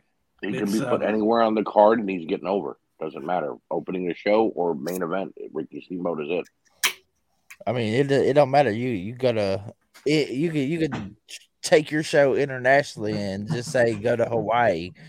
That's gonna be he's gonna surpass Dusty as far as being over in that in that place. You know what I'm saying? And then like genuinely, even he was over with the American crowd. So Well, yeah, and I was going to say with your, um, excuse me, with with Dusty, like we said, Dusty's not that Dusty's having bad matches, but Dusty is Dusty. As far as the babyface roster goes, at the top, Ricky's going to be your workhorse. Right. Yeah. Put him right in the put him right in the right before intermission match. You know what I mean? Like he's right there with some of these other heels I'm going to bring up, but he doesn't necessarily have to be a champion to have the fans into him. right, No, Ricky was always. I loved Ricky as Intercontinental Champion, and I loved him as NWA Champion. But the Ricky Steamboat story is better told of him chasing the title instead of Yeah. winning it. Yeah, So and and, and he's a good looking dude. He's going to have the sympathy of the crowd and all that shit. So i- i- if you're booking it this time and you don't want that dude on your roster, I don't know what the fuck you're. can I, I? I don't know if you guys feel the same way, but Ricky Steamboat's. I guess it was his WCW music. It gives me chills when I hear those first few bars. You know what I mean? That yeah. It's just I, I- it's like you know you're about to witness a great match, no matter who he was going against, whether it was against Flair, whether it was in a tag match with the Hollywood Blondes or with Barry Windham and Dustin Rhodes. Norman the Lunatic. No, he's right, right. you know, it, it's Ricky Steamboat always had a good match. We did that. Remember, we watched that pay per view that that Madison Square Garden show before WrestleMania, like about like a year ago, Nate. Yeah hmm And I think he fought he fought Tony Garea, Garea, or something like that. Uh, Tony Garea. Yeah, Yeah, Tony Garea, and he had a No, no, no, no, no, no. No, no, he didn't. He didn't fight Garea. He fought uh, Rene Goulet. Rene Goulet, right? Yes. And it was a banger of a match. yeah. And it was like he's getting this kind of a match out of Rene Goulet. so yeah, Ricky is a is a great pick. All right. So anything else on Mr. Steamboat? All right. Well, he was my second baby face. Yes. Um, my my third heel might throw you guys off, Okay. but my third heel on my roster in 1986 is the Dynamite Kid. Okay. I, Was Dynamite ever a, a heel? oh yes, Really? I didn't know that. fantastic as Okay. a fuck. He was fantastic as just this little fucking fire plug asshole shit talking guy. And the reason is because guess what Tom Billington was? He And- was a shit talking fire plug motherfucker. Like In real life, yeah. in real life. It's kind of like what Mark was saying about Teddy Hart. I want Dynamite Kid to go out there, and all I'm going to tell him is say whatever the fuck you want to say and leave their eyes alone. And, Right.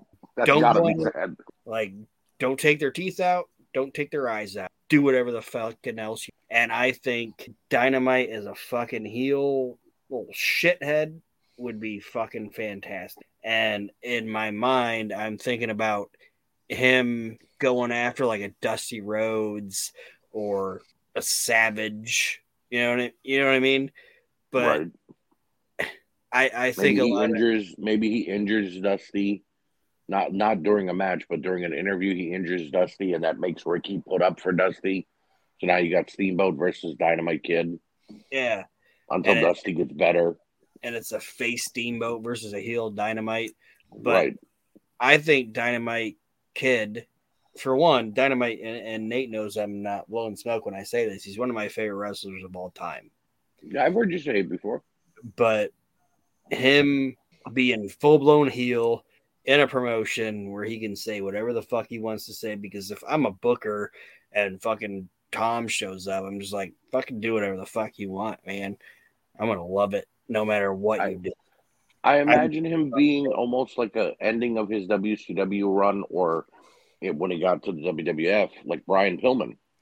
If you let him run loose like that, you know what I mean? That Yeah. loose cannon, beating everybody up, but also trash talking at the same time. You know what I mean? So I like it. Or you could go the 97 uh Bret Hart route and just have him go out there and trash Americans and then have Right. Dusty come out there. You ain't gonna talk about my peoples, baby. tell you something, Daddy. and and there's something I really like about like a fire plug wrestler like that that just doesn't give a f- right. Right. like his character is or I shouldn't even say his character but like his build is he's a smaller guy but his character doesn't give a fuck. You know what I mean? Like I I, I like a little it, it goes against wrestling norms but I like a little asshole. You know what I mean? It, it's just something I like. Nobody likes a big asshole. but, but you know what I'm talking about was, like was that was that a Jim Barnett quote? I'm sorry, I had to guys know what I'm slide that one in. like, Could like that, That's what that's another Jim Barnett quote. could that be the name of this episode? Chubby dicks and big assholes.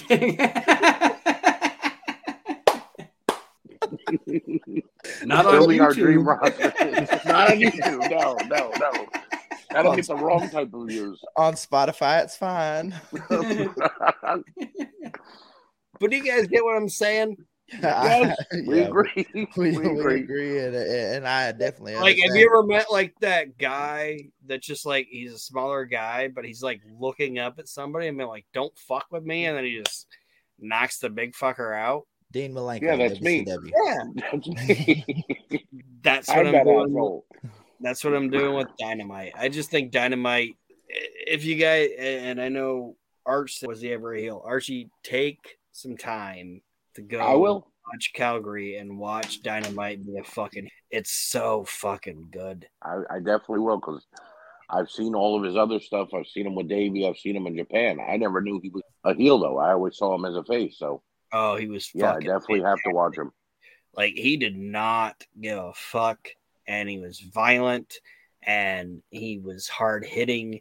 Like I, I know there's a lot of comparisons that people do to Benoit to Dynamite, and it's it's um It's not a bad comparison though because not a bad Benoit, you know, it, it, it but made he was, he was so much more hard hitting than it's fucking um so I I, I it- like I said if you hadn't watched it take time to watch it Oh, I definitely will. I definitely will. So I just gave Dynamite as my heel, correct? Correct. Yes. Yes. All right. So my next baby face is Mr. USA Tony Atlas. Good choice. Choice. Uh, So you both picked Mr. USA. I picked. I picked Mr. America. Mr. America. but Um, great physique and, and you know you want something for everybody. You already have Steamboat with the Poly- for the Polynesians and and that sort of geared towards that crowd. You got Dusty geared towards you know the working man, the common man, and all that. And now you got Tony who obviously you know appeals to the African American crowd and all that. So I mean you- you're booking smart here And plus he's jacked. He looks Yeah. like a fucking star. to the fucking gills. Yeah. like I took a I met Tony Atlas and he was cool as fuck.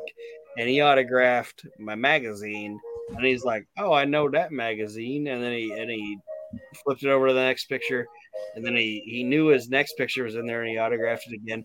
And then I looked at the picture of me next to Tony Atlas and I was like, I'm a very small, useless man. Like I didn't realize it when Nate took the picture, but then when I looked at it, I'm like, Jesus Christ, this guy's fucking probably sixty something, seven years old, and I look like a small, small man.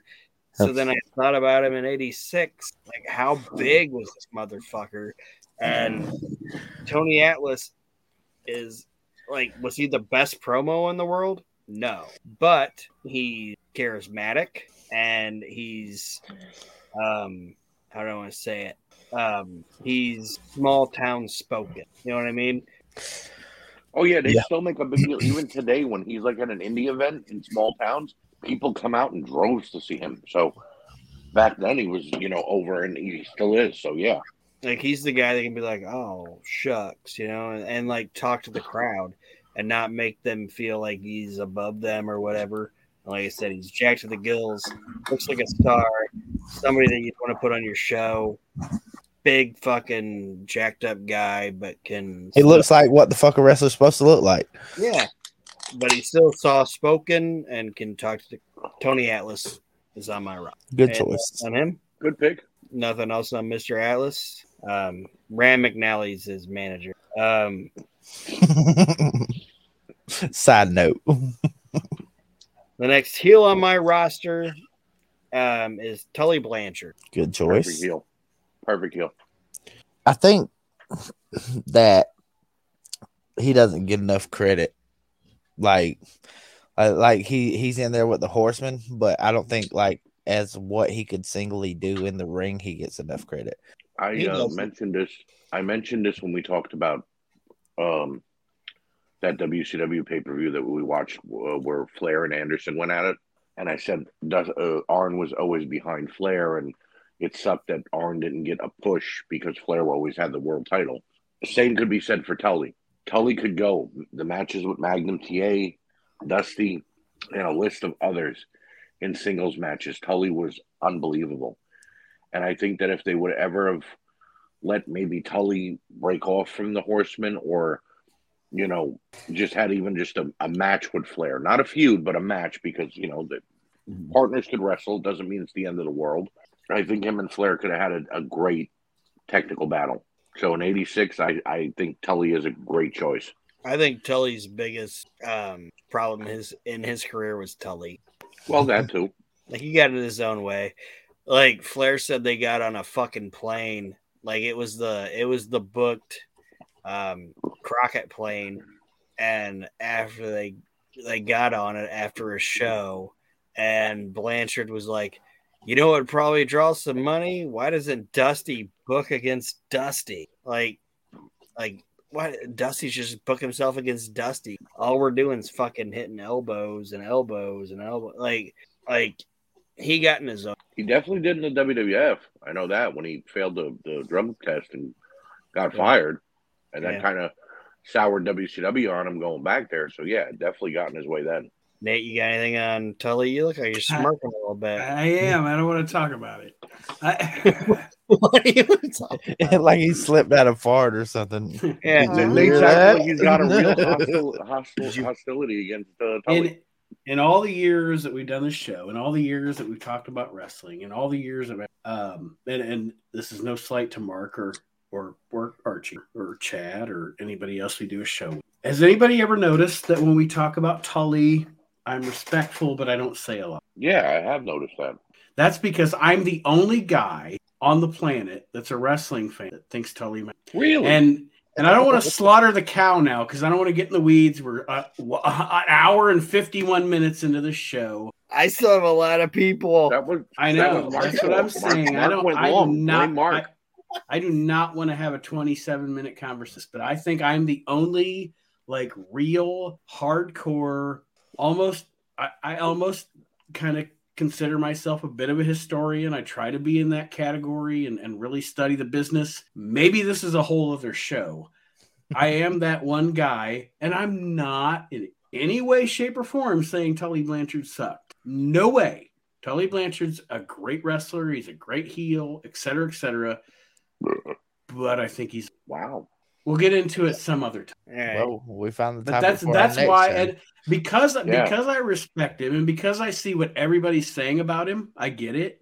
That's why a lot of times when we talk about Tully, I just kind of say That is, like Mark, that is a really good idea. We should all pick one wrestler we think is overrated. slaughter a sacred cow. Hey Yeah. guys, guess what? Not getting into my roster before I get into my next face.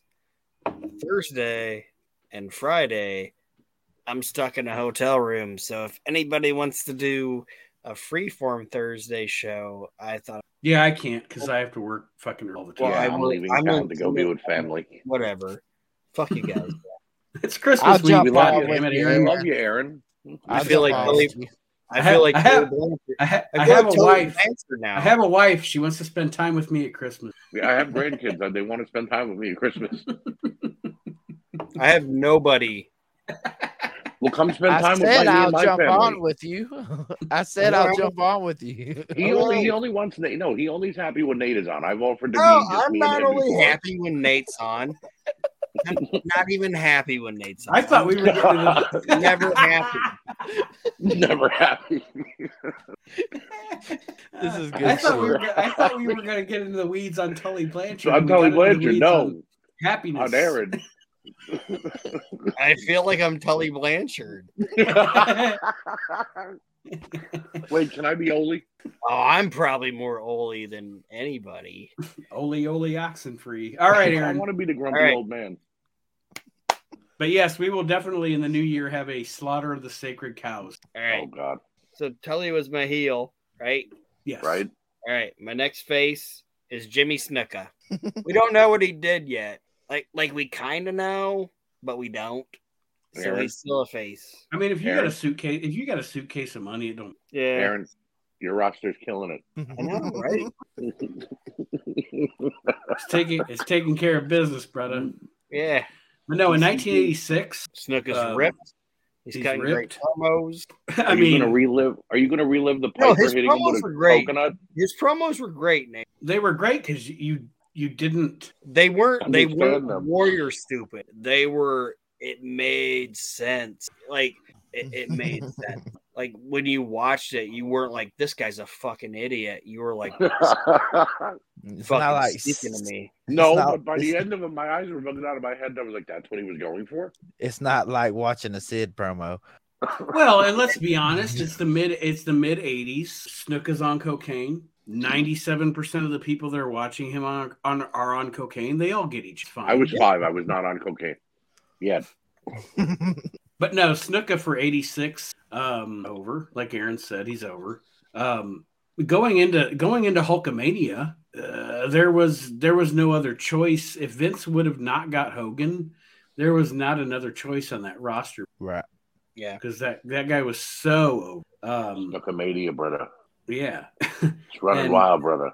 And and and if if Snuka could have stayed clean, then Snuka could have not been killing women and and doing every drug that he could get his grubby little hands on.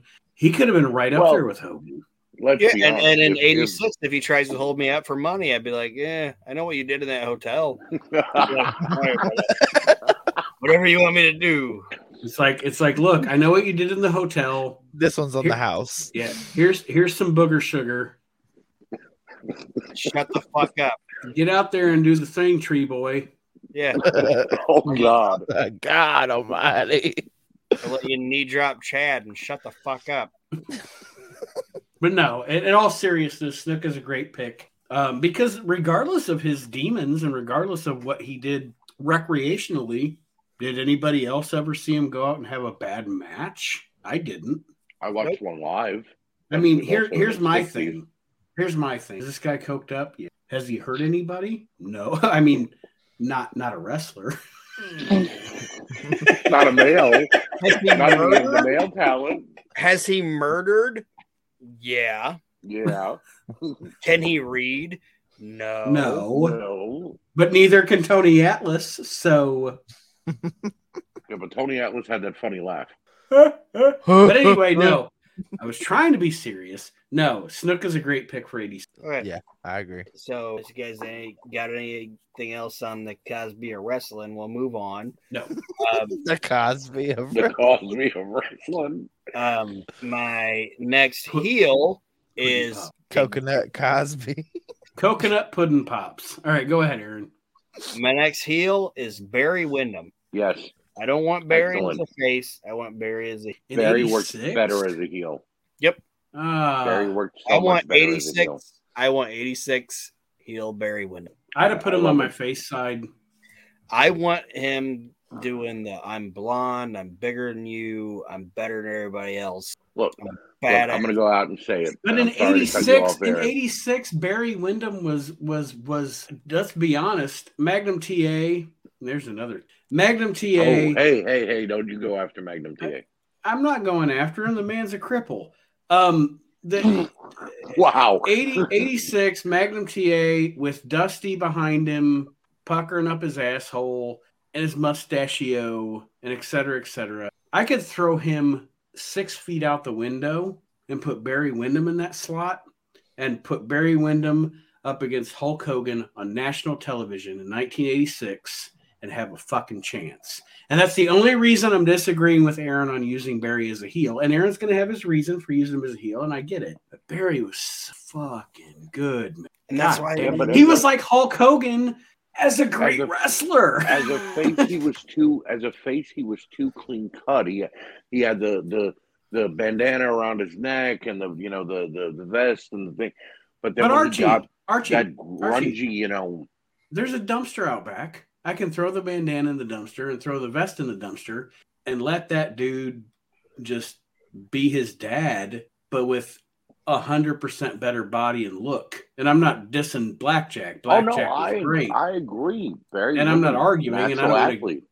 No, Go on no, and on and on. But Aron, your rationale for him being a heel, I didn't want to hijack the shit. it, it's kind of what you said was he's bigger than everybody else. I'm He's- sorry, Magnum. He's good looking. He's this. He's that. I want him to be that guy. You know what I mean? The guy that's like, I'm better in the ring than anybody else. But I'm you already have Piper. I know, but Piper's not as good.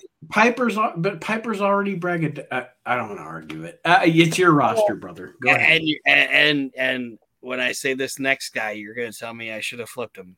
I'm honestly, I'm honestly God gonna say Nate is gonna say I should have flipped these guys, and I'm not gonna argue with it because guess who Go my ahead. next guess who my next fit my next face is Let's Jake Roberts.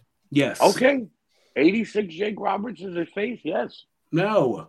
I I knew Nate was gonna say that flip time. Jake Roberts is a fucking heel. He's a This heel. time I liked him better as a face.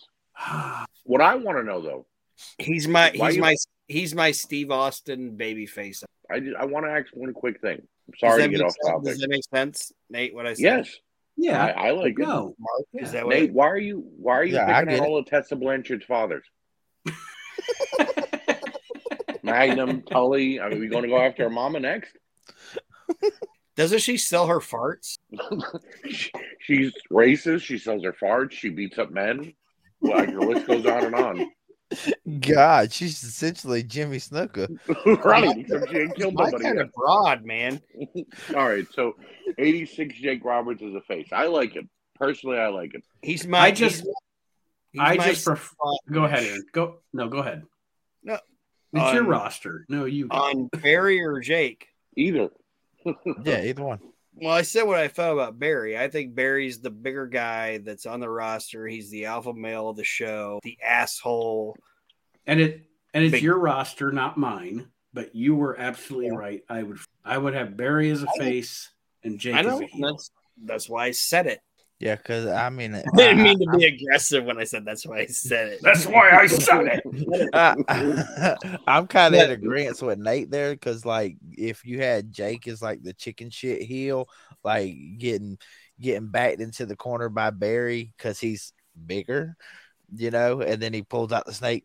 But I want Jake to be my my my type I get it. face. You know what I mean? Like he's the guy that I can do He's anything. he- I mean, no, and that and that's valid. He's your tweener. You know, he's he's He's the same guy that's gonna DDT.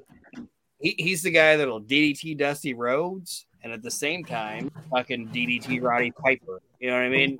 he doesn't give a fuck about anybody else but himself. And he can cut a heel promo, he can cut a face promo, and it's the same goddamn promo, and it's gonna draw the people. and and you're not wrong. And I'm sure our listeners, as they listen to the show every week, can always tell when I've had Nate. They're like, "Oh, Nate's at six beers," because that's when I get more aggressive about my ideas and shit. But no, and and and I was not for everybody's so everybody knows I wasn't shitting on anything Aron was saying because everything he's saying is valid. But he knew he said it when he went into this. I I would know. flip the flip. I'm at I'm at ten. Probably beers. had that written down too. Nate will say flip these. No, I heard his flip it comments about Barry Windham and got halfway through it, and I was like, "Eh, Nate's not gonna like this."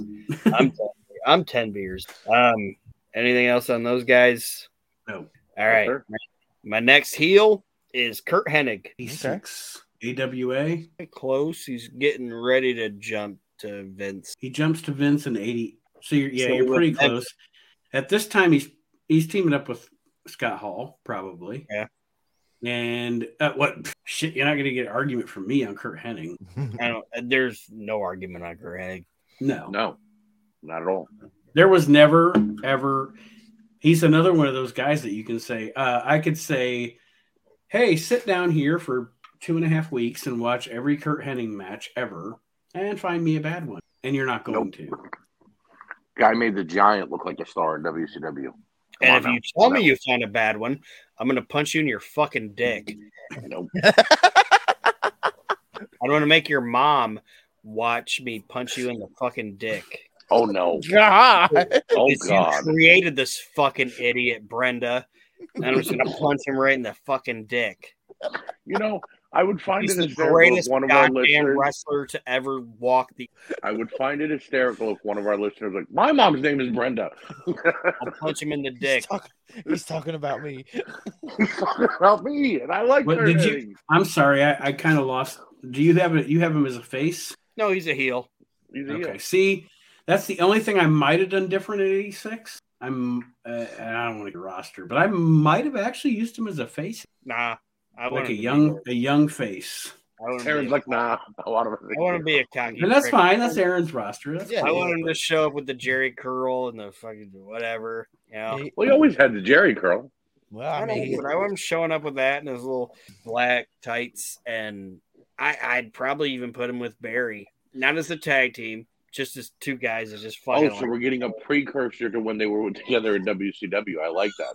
Like, I don't want them as a tag team. I just want them as two guys in a room. They're like, yeah, fuck all these.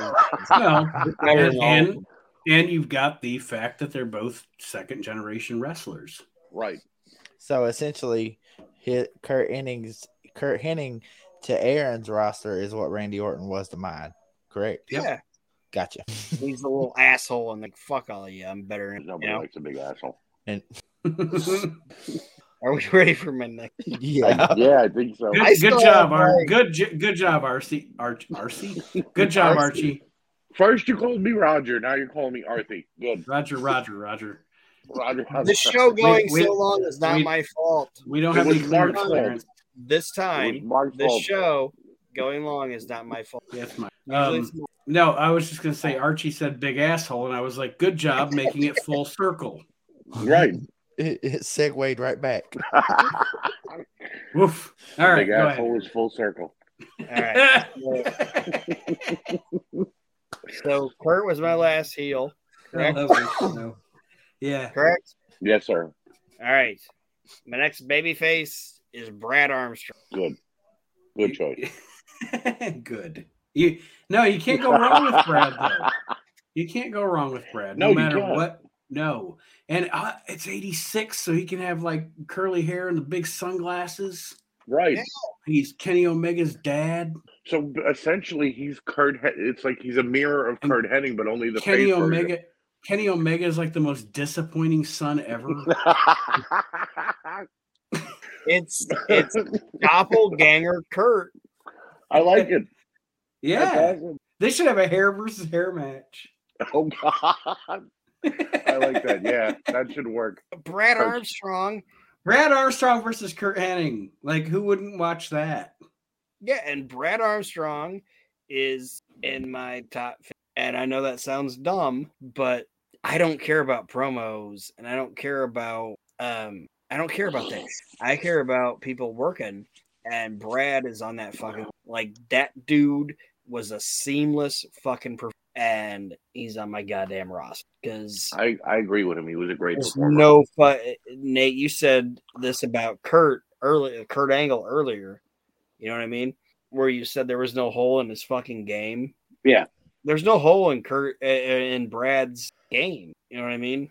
Yeah, well, and you said, um, you know, if somebody wanted to criticize you for him being one of your favorites, well, nobody should ever criticize you for anybody being one of your favorites because it's your favorite.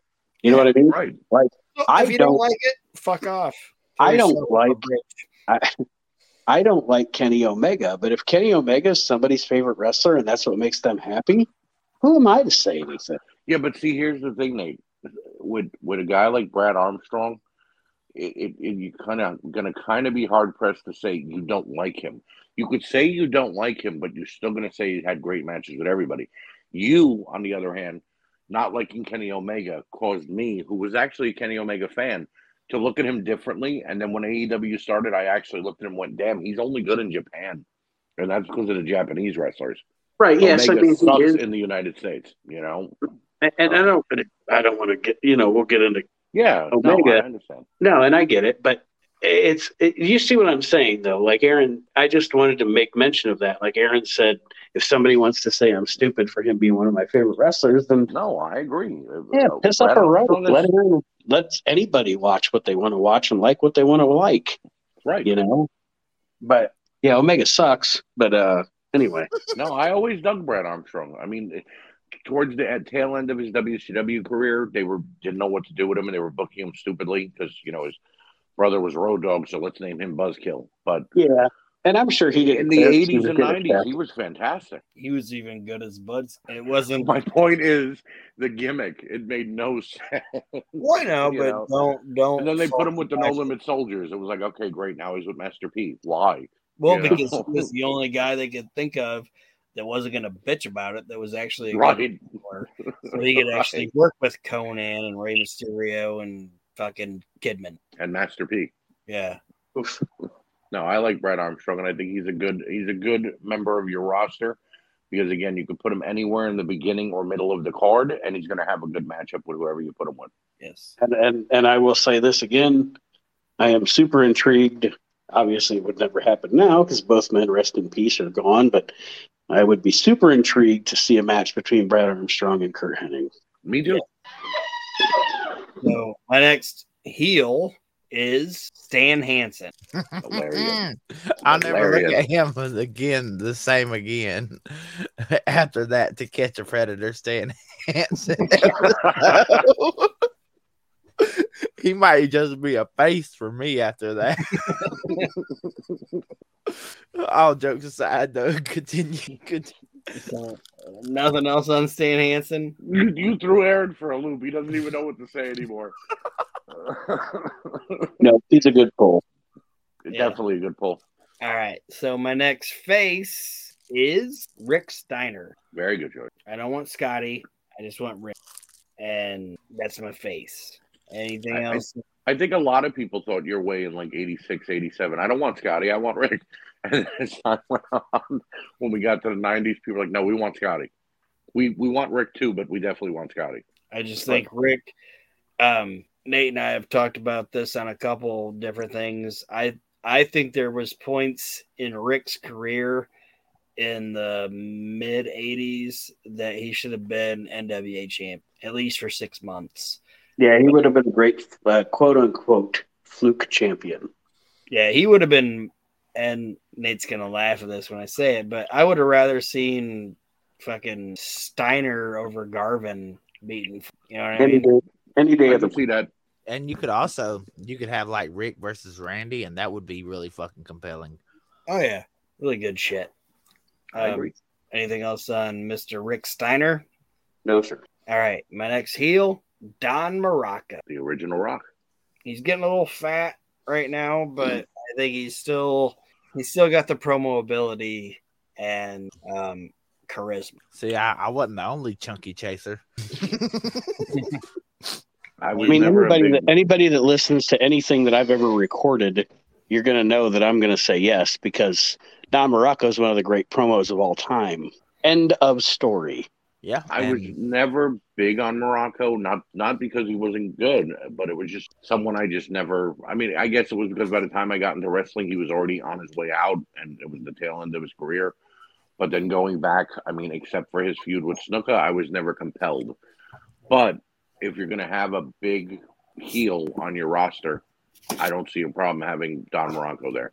Imagine, Oh, imagine the fucking promos that you would get between him and Dusty. Right? that would be fucking ridiculously good. So we got Mr. Muraco. Anything else on Mr. Muraco? Isn't In that a 80s me- in '86, he's also still at a high level in the ring. Yeah, he's still able to work. He's still doing his thing. He still looks good. I think that's a good pull. I agree. Most definitely. Um, he's he's also he's also a versatile enough guy that you can move him up and down. You know, like he can be. You can you can have him be a championship challenger. He's not necessarily going to be the champion, but he can be a championship challenger. Have a great program with the champion, and when all's said and done, he moves back down the card and he's just you know feuding with somebody else or whatever. But yeah, Muraco, you're not going to get any argument with me. Muraco, especially 80s. Right, and then like say say whoever that the champion starts feuding with next, say you're gonna put them over on whoever, yeah, or put you know whoever the challenger is up next over on, on the champion. You could have Muraco inserted there too, and then you have so much good shit that to work with. Mm-hmm. Anything else on him? Nope. All right, my next face, Kerry Von Erich. Uh, you are not gonna get an argument out of me on that one. Nope. Not on, not on me either. Dang. Nate, you're the only one with an argument. No, I don't have an argument. I was just making fun. Of, I was just making fun of the fact that Kerry Von Erich might have been mildly, but He wasn't. Damn, just shit on my favorite wrestler, bro, of all time. but Kerry Von Erich wasn't mildly. He was. however, however, over like Rover, and and at this time chiseled, um, and he had his demons, and that is what it is. You, you work with that. He had Um, retard strength. Like he could throw. He could throw a van across them yeah, I mean it, it's okay. You just gotta factor a kilo of cocaine into your booking prices. Well, we already factored that in when we got everybody else in the roster. he was all he was also he was also the reason that that world class fell out with the NWA. Um, when him and Flair had that that match in '84, or had a week's worth of after the first match when Kerry came to the ring or came to the ring fucked up or whatever, and uh, Flair went back to the back. Jim Cornette tells this. Um, Flair went back to the back and threw the uh, threw the belt at Ken Mantell and said, "You work with that that motherfucker the next six nights." so there's something to be said for that. But I see what Aron's saying. You know, like as, as far as a baby face and, and appeal to the crowd, there's no doubt. Oh, yeah. that's you that's know. your rat bait, bro. That's your rat bait all day. you want to get the ladies in, into the arena? Definitely have Kerry Von Erich on there. Unfortunately, half of them look like him. But anyway. It, Well, it don't matter well, if they it have is- the same hairstyle. It is 1986, Nate.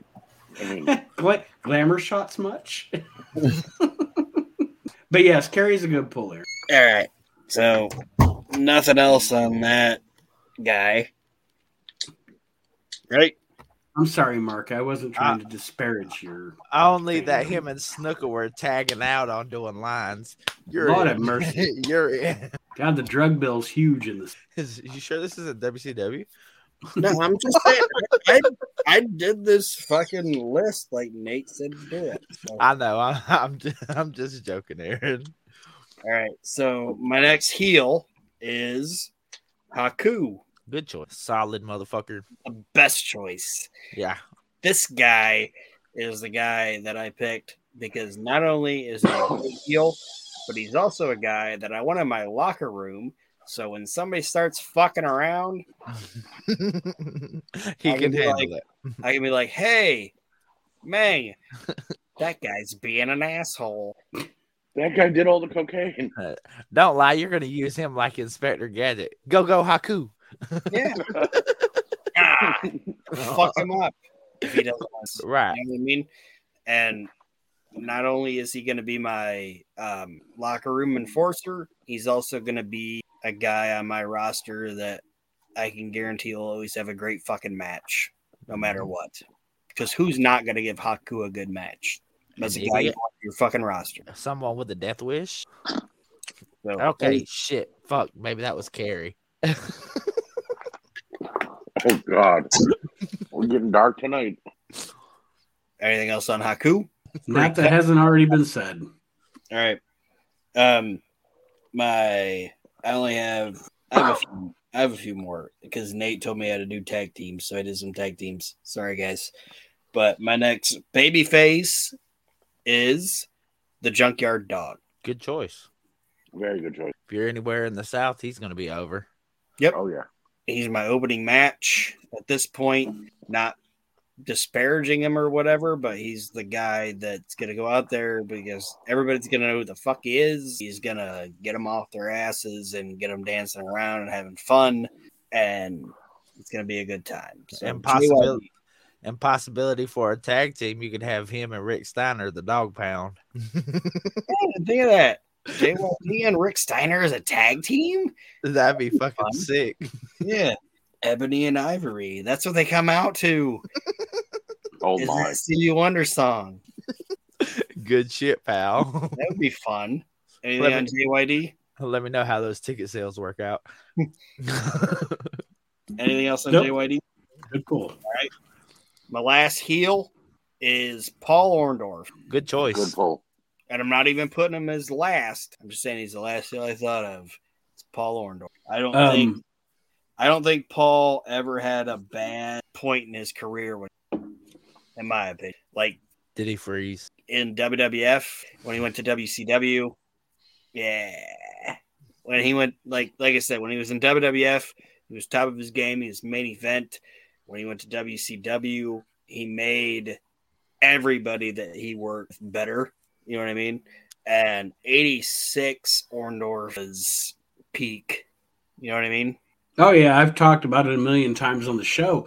People do not realize that as far as the house show business of the WWF, whether you talk about Hulk Hogan and Andre, Hulk Hogan and Savage, it doesn't matter. Literally, the numbers, the proof is in the pudding. The numbers show that the biggest house show draw rivalry Hulk Hogan ever had was with Paul Orndorff. That's end of story. And I'm not saying, you know, you know, the Silver Dome, there's something to be said for that, or the whole the mega powers exploding and all that. That's great stuff. But as far as drawing crowds night after night to house shows, Hogan never had a partner that drew more with him than Paul Orndorff. And there's something to be said for that. You They did that they did that big event at that what was it, CAE The or CNE. CNE, CNE E Stadium. that was a fucking house show and it was sixty three thousand. Yep. Well, I mean, think about it. You got two guys that's fucking chiseled like Greek statues and fucking they're facing off. You're gonna want to see that. Yep. And just think about it. Just, I mean, just think about it for a second. Hogan and Orndorff on the house show circuit drew more than Hogan and Andre the Giant. I'm just saying. Like, that's, you know, that's substantial. Yeah. Yeah. As long as this is way before that, I'm not feeling like Mr. Wonderful. Right. as long as it's way before that, I'm cool with uh, Paul Orndorff. So I have one more baby face and five tag team, five tag team. I'm sorry guys, this is going a little bit, but I I'm, wish Nate would have told me that. I'm following the fucking rules. He told you. He said it. I'm gonna back Nate up. All right, my last baby face is Tito Santana. We already talked about Tito, and I, I gave my thoughts. Uh, Levi. You- You're, you're, if you're going to have a roster in the 80s, if, if you don't have Tito on it, you're probably making a yeah. You're a fucking idiot. Whoever Yeah. does got him is outdrawing you. And I get on Aron's roster, I get to watch Tito wrestle on cool. Yeah. Yeah. So I have the five tag teams, but I also have my announce team and a booker. Do you guys want my tag teams or my announce team and booker? I want to know who's your- supplying the who's supplying the coke for Don Muraco and yeah, uh, who's the booker? Snuka. Who's the booker? Who's the booker? Um, Yeah. My booker is Gary Hart, and that's not even trying to do what Nate was like. I'm gonna do this whole thing as Gary Hart. Gary Hart's my booker. So your brother's your booker. Got you. And you know who's not on Aron's roster? Who? Who? Ricky Flair. Yeah, he left for Ric Flair. But yeah, Gary Hart's my booker. All right. Okay. My, you my announce team or my tag team? Let's go with the announcing. My announce team is Jim Ross and Eddie Gilbert. Interesting I like it. choice. Interesting. I like that a lot. I get Eddie Gilbert as a as a commentator, but also he might get smacked by like a Tony Atlas or a Tito Santana, and then guess what? I Right. get a free fucking wrestler. Huge cheater. And you have Jim Ross. with a barbecue pit next to the announce I- table. I was just gonna say you have Jim Ross when he looked more like Bobby Hill than Hank Hill. But anyway, Yeah. A little a little cherub Jim Ross. like he's holding like the fucking towels that you're not my name is Rossi. I like Yeah. to party. Anyway, um, yeah, J- young Jim Ross and and Eddie Gilbert. You're not gonna go wrong with Eddie.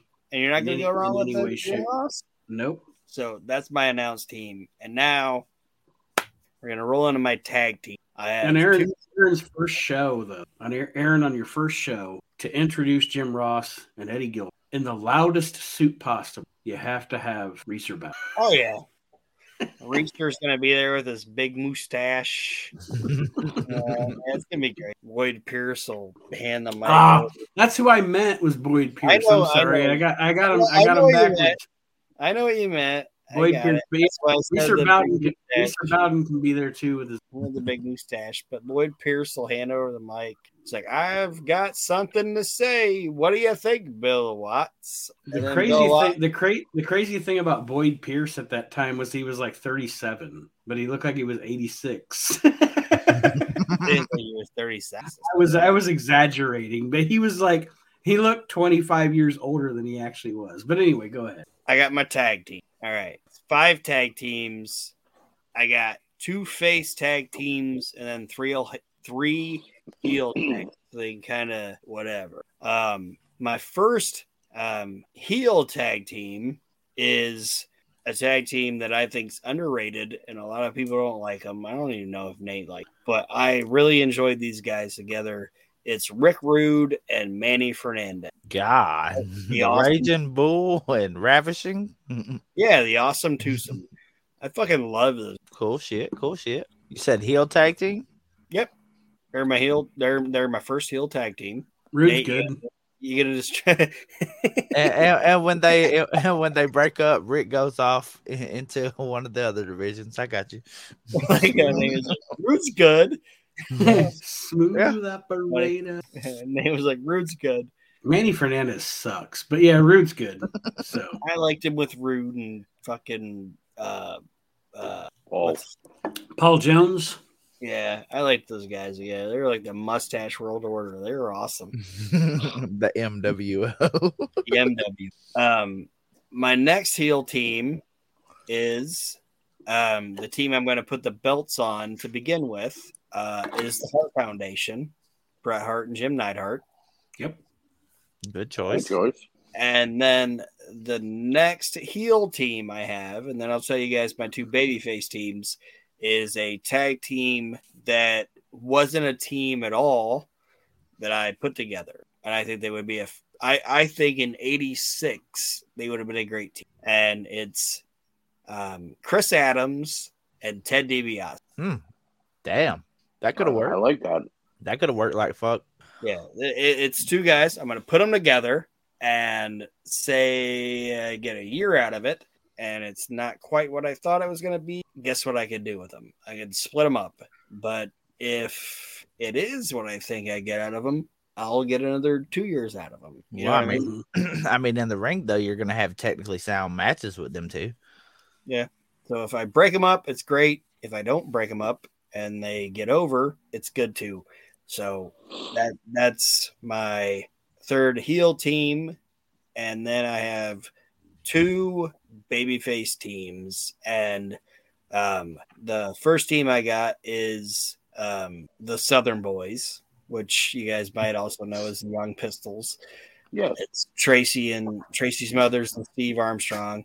Fucking fantastic, goddamn! It, it's, in my opinion, one of the most underrated tag teams of all time.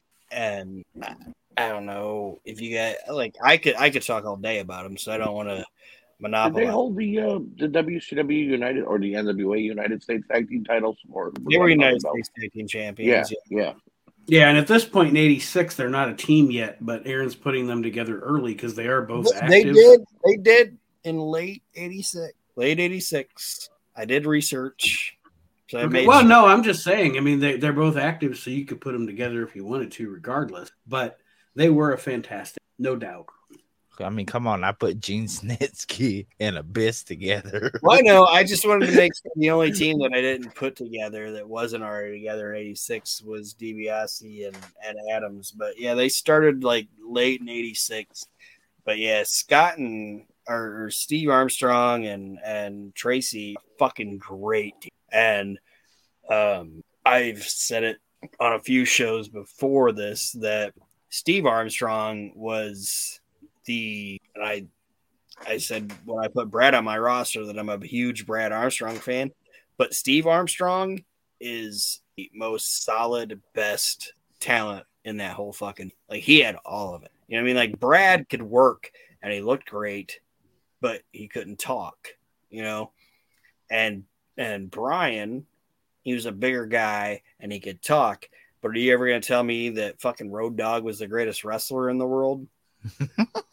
Seriously, I- and I'm not He knocking likes to think that he is, but I agree. but and Brad and, and Brian Armstrong's not going to tell you that he's, but Steve had all of it. Um, and Tracy Smothers, I don't know what I. We could talk for fucking seven more hours about how great he was. Um, so I don't want to keep you guys too much longer. I got one more, one more team, unless you guys have anything else to say about the Southern Boys. Nope. All right.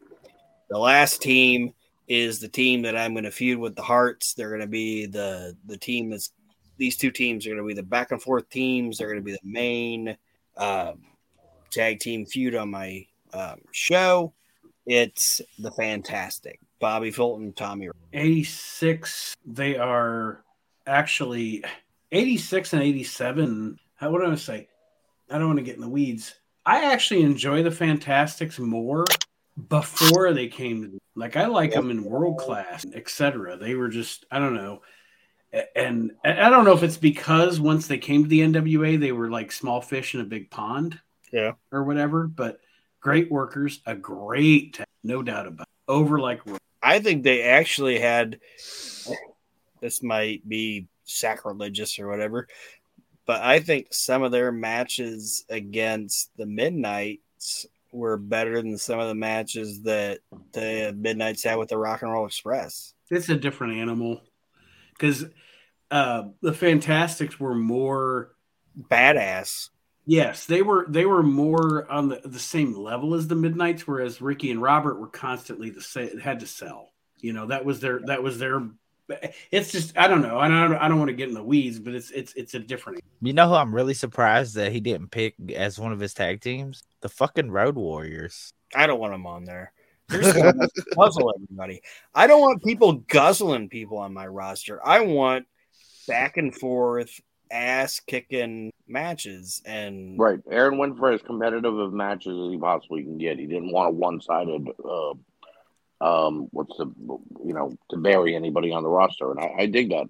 yeah, I want people punching the shit out of each other and just like I said, everything but the eyes and just kick the shit out of each other and have the best match on the card. And my roster might not accomplish that, but I think it was I think it's a good Yeah, yeah, pretty good roster. Well, Aron and Mark have presented us with really good rosters this week from 86 and 2003. Next time around, which will probably be after the new year, Archie and I will be prevent, prevent preventing. We're going to be preventing our rosters from doing anything, Archie. We're shutting Yes. this shit down. We're going to Yes, be uh, we are. presenting listeners. and presenting our rosters from 2006 and 2001. All I'm telling everybody is I hope they like Lo- Lodi and Lenny Lane because that's the only guys I picked. You really went with that. You really went with that only WCW thing, didn't you? Hmm. I did do that, yes. He challenged me and I did. Oh my god, Archie, I was just joking, bro. I- hey, you asked for it, I'm giving it to you. I don't care. I look, I know that in in the bigger picture of it all, WCW in 2001 was the shits, but it was not because of the talent. It was because of the booking. Oh, I agree. So I have no Let- problem doing it. That is what you have to look Look, forward to next time. roster out of 2001. Yep. It might be the greatest accomplishment in the history I of the got We Kid Romeo, podcast. Kid Romeo and Elix Skipper, uh, uh, Sugar Shane Helms.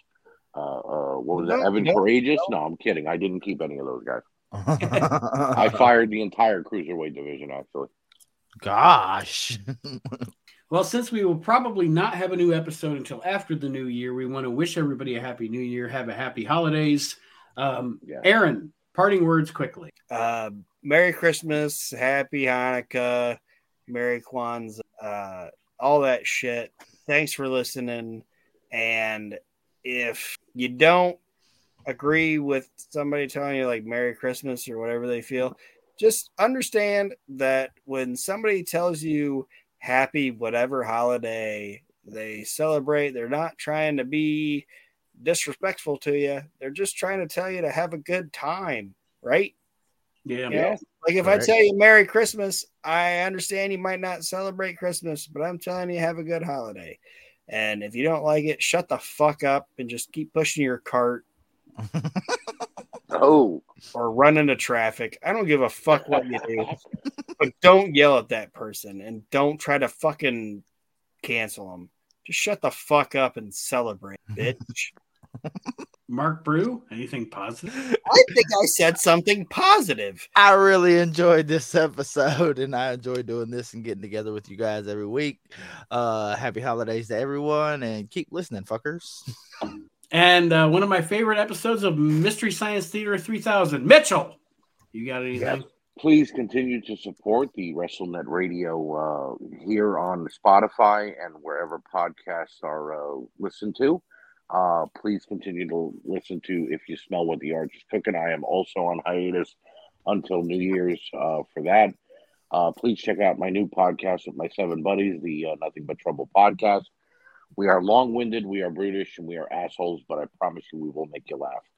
And if you're not listening to anything that's on WrestleNet Radio, then Aron is coming to your house personally and punching you in the dick in front of your mom, Brenda. Happy holidays. Fuck you, Brenda. Yeah. Yeah. Fuck you, Brenda. I swear we have a listener named Brenda somewhere going, Why? What did I do? I can't get mad at like Karens because I've known like three Karens, great people, but I've never met a Brenda. That's great. The funny part is he's not lying. I'm sure I feel the same way. All right, Nate, take us out. All right, I'm going to take us out as the CEO of this merry band of motherfuckers. Call it what it is. It's a circus. Happy New Year, Brenda.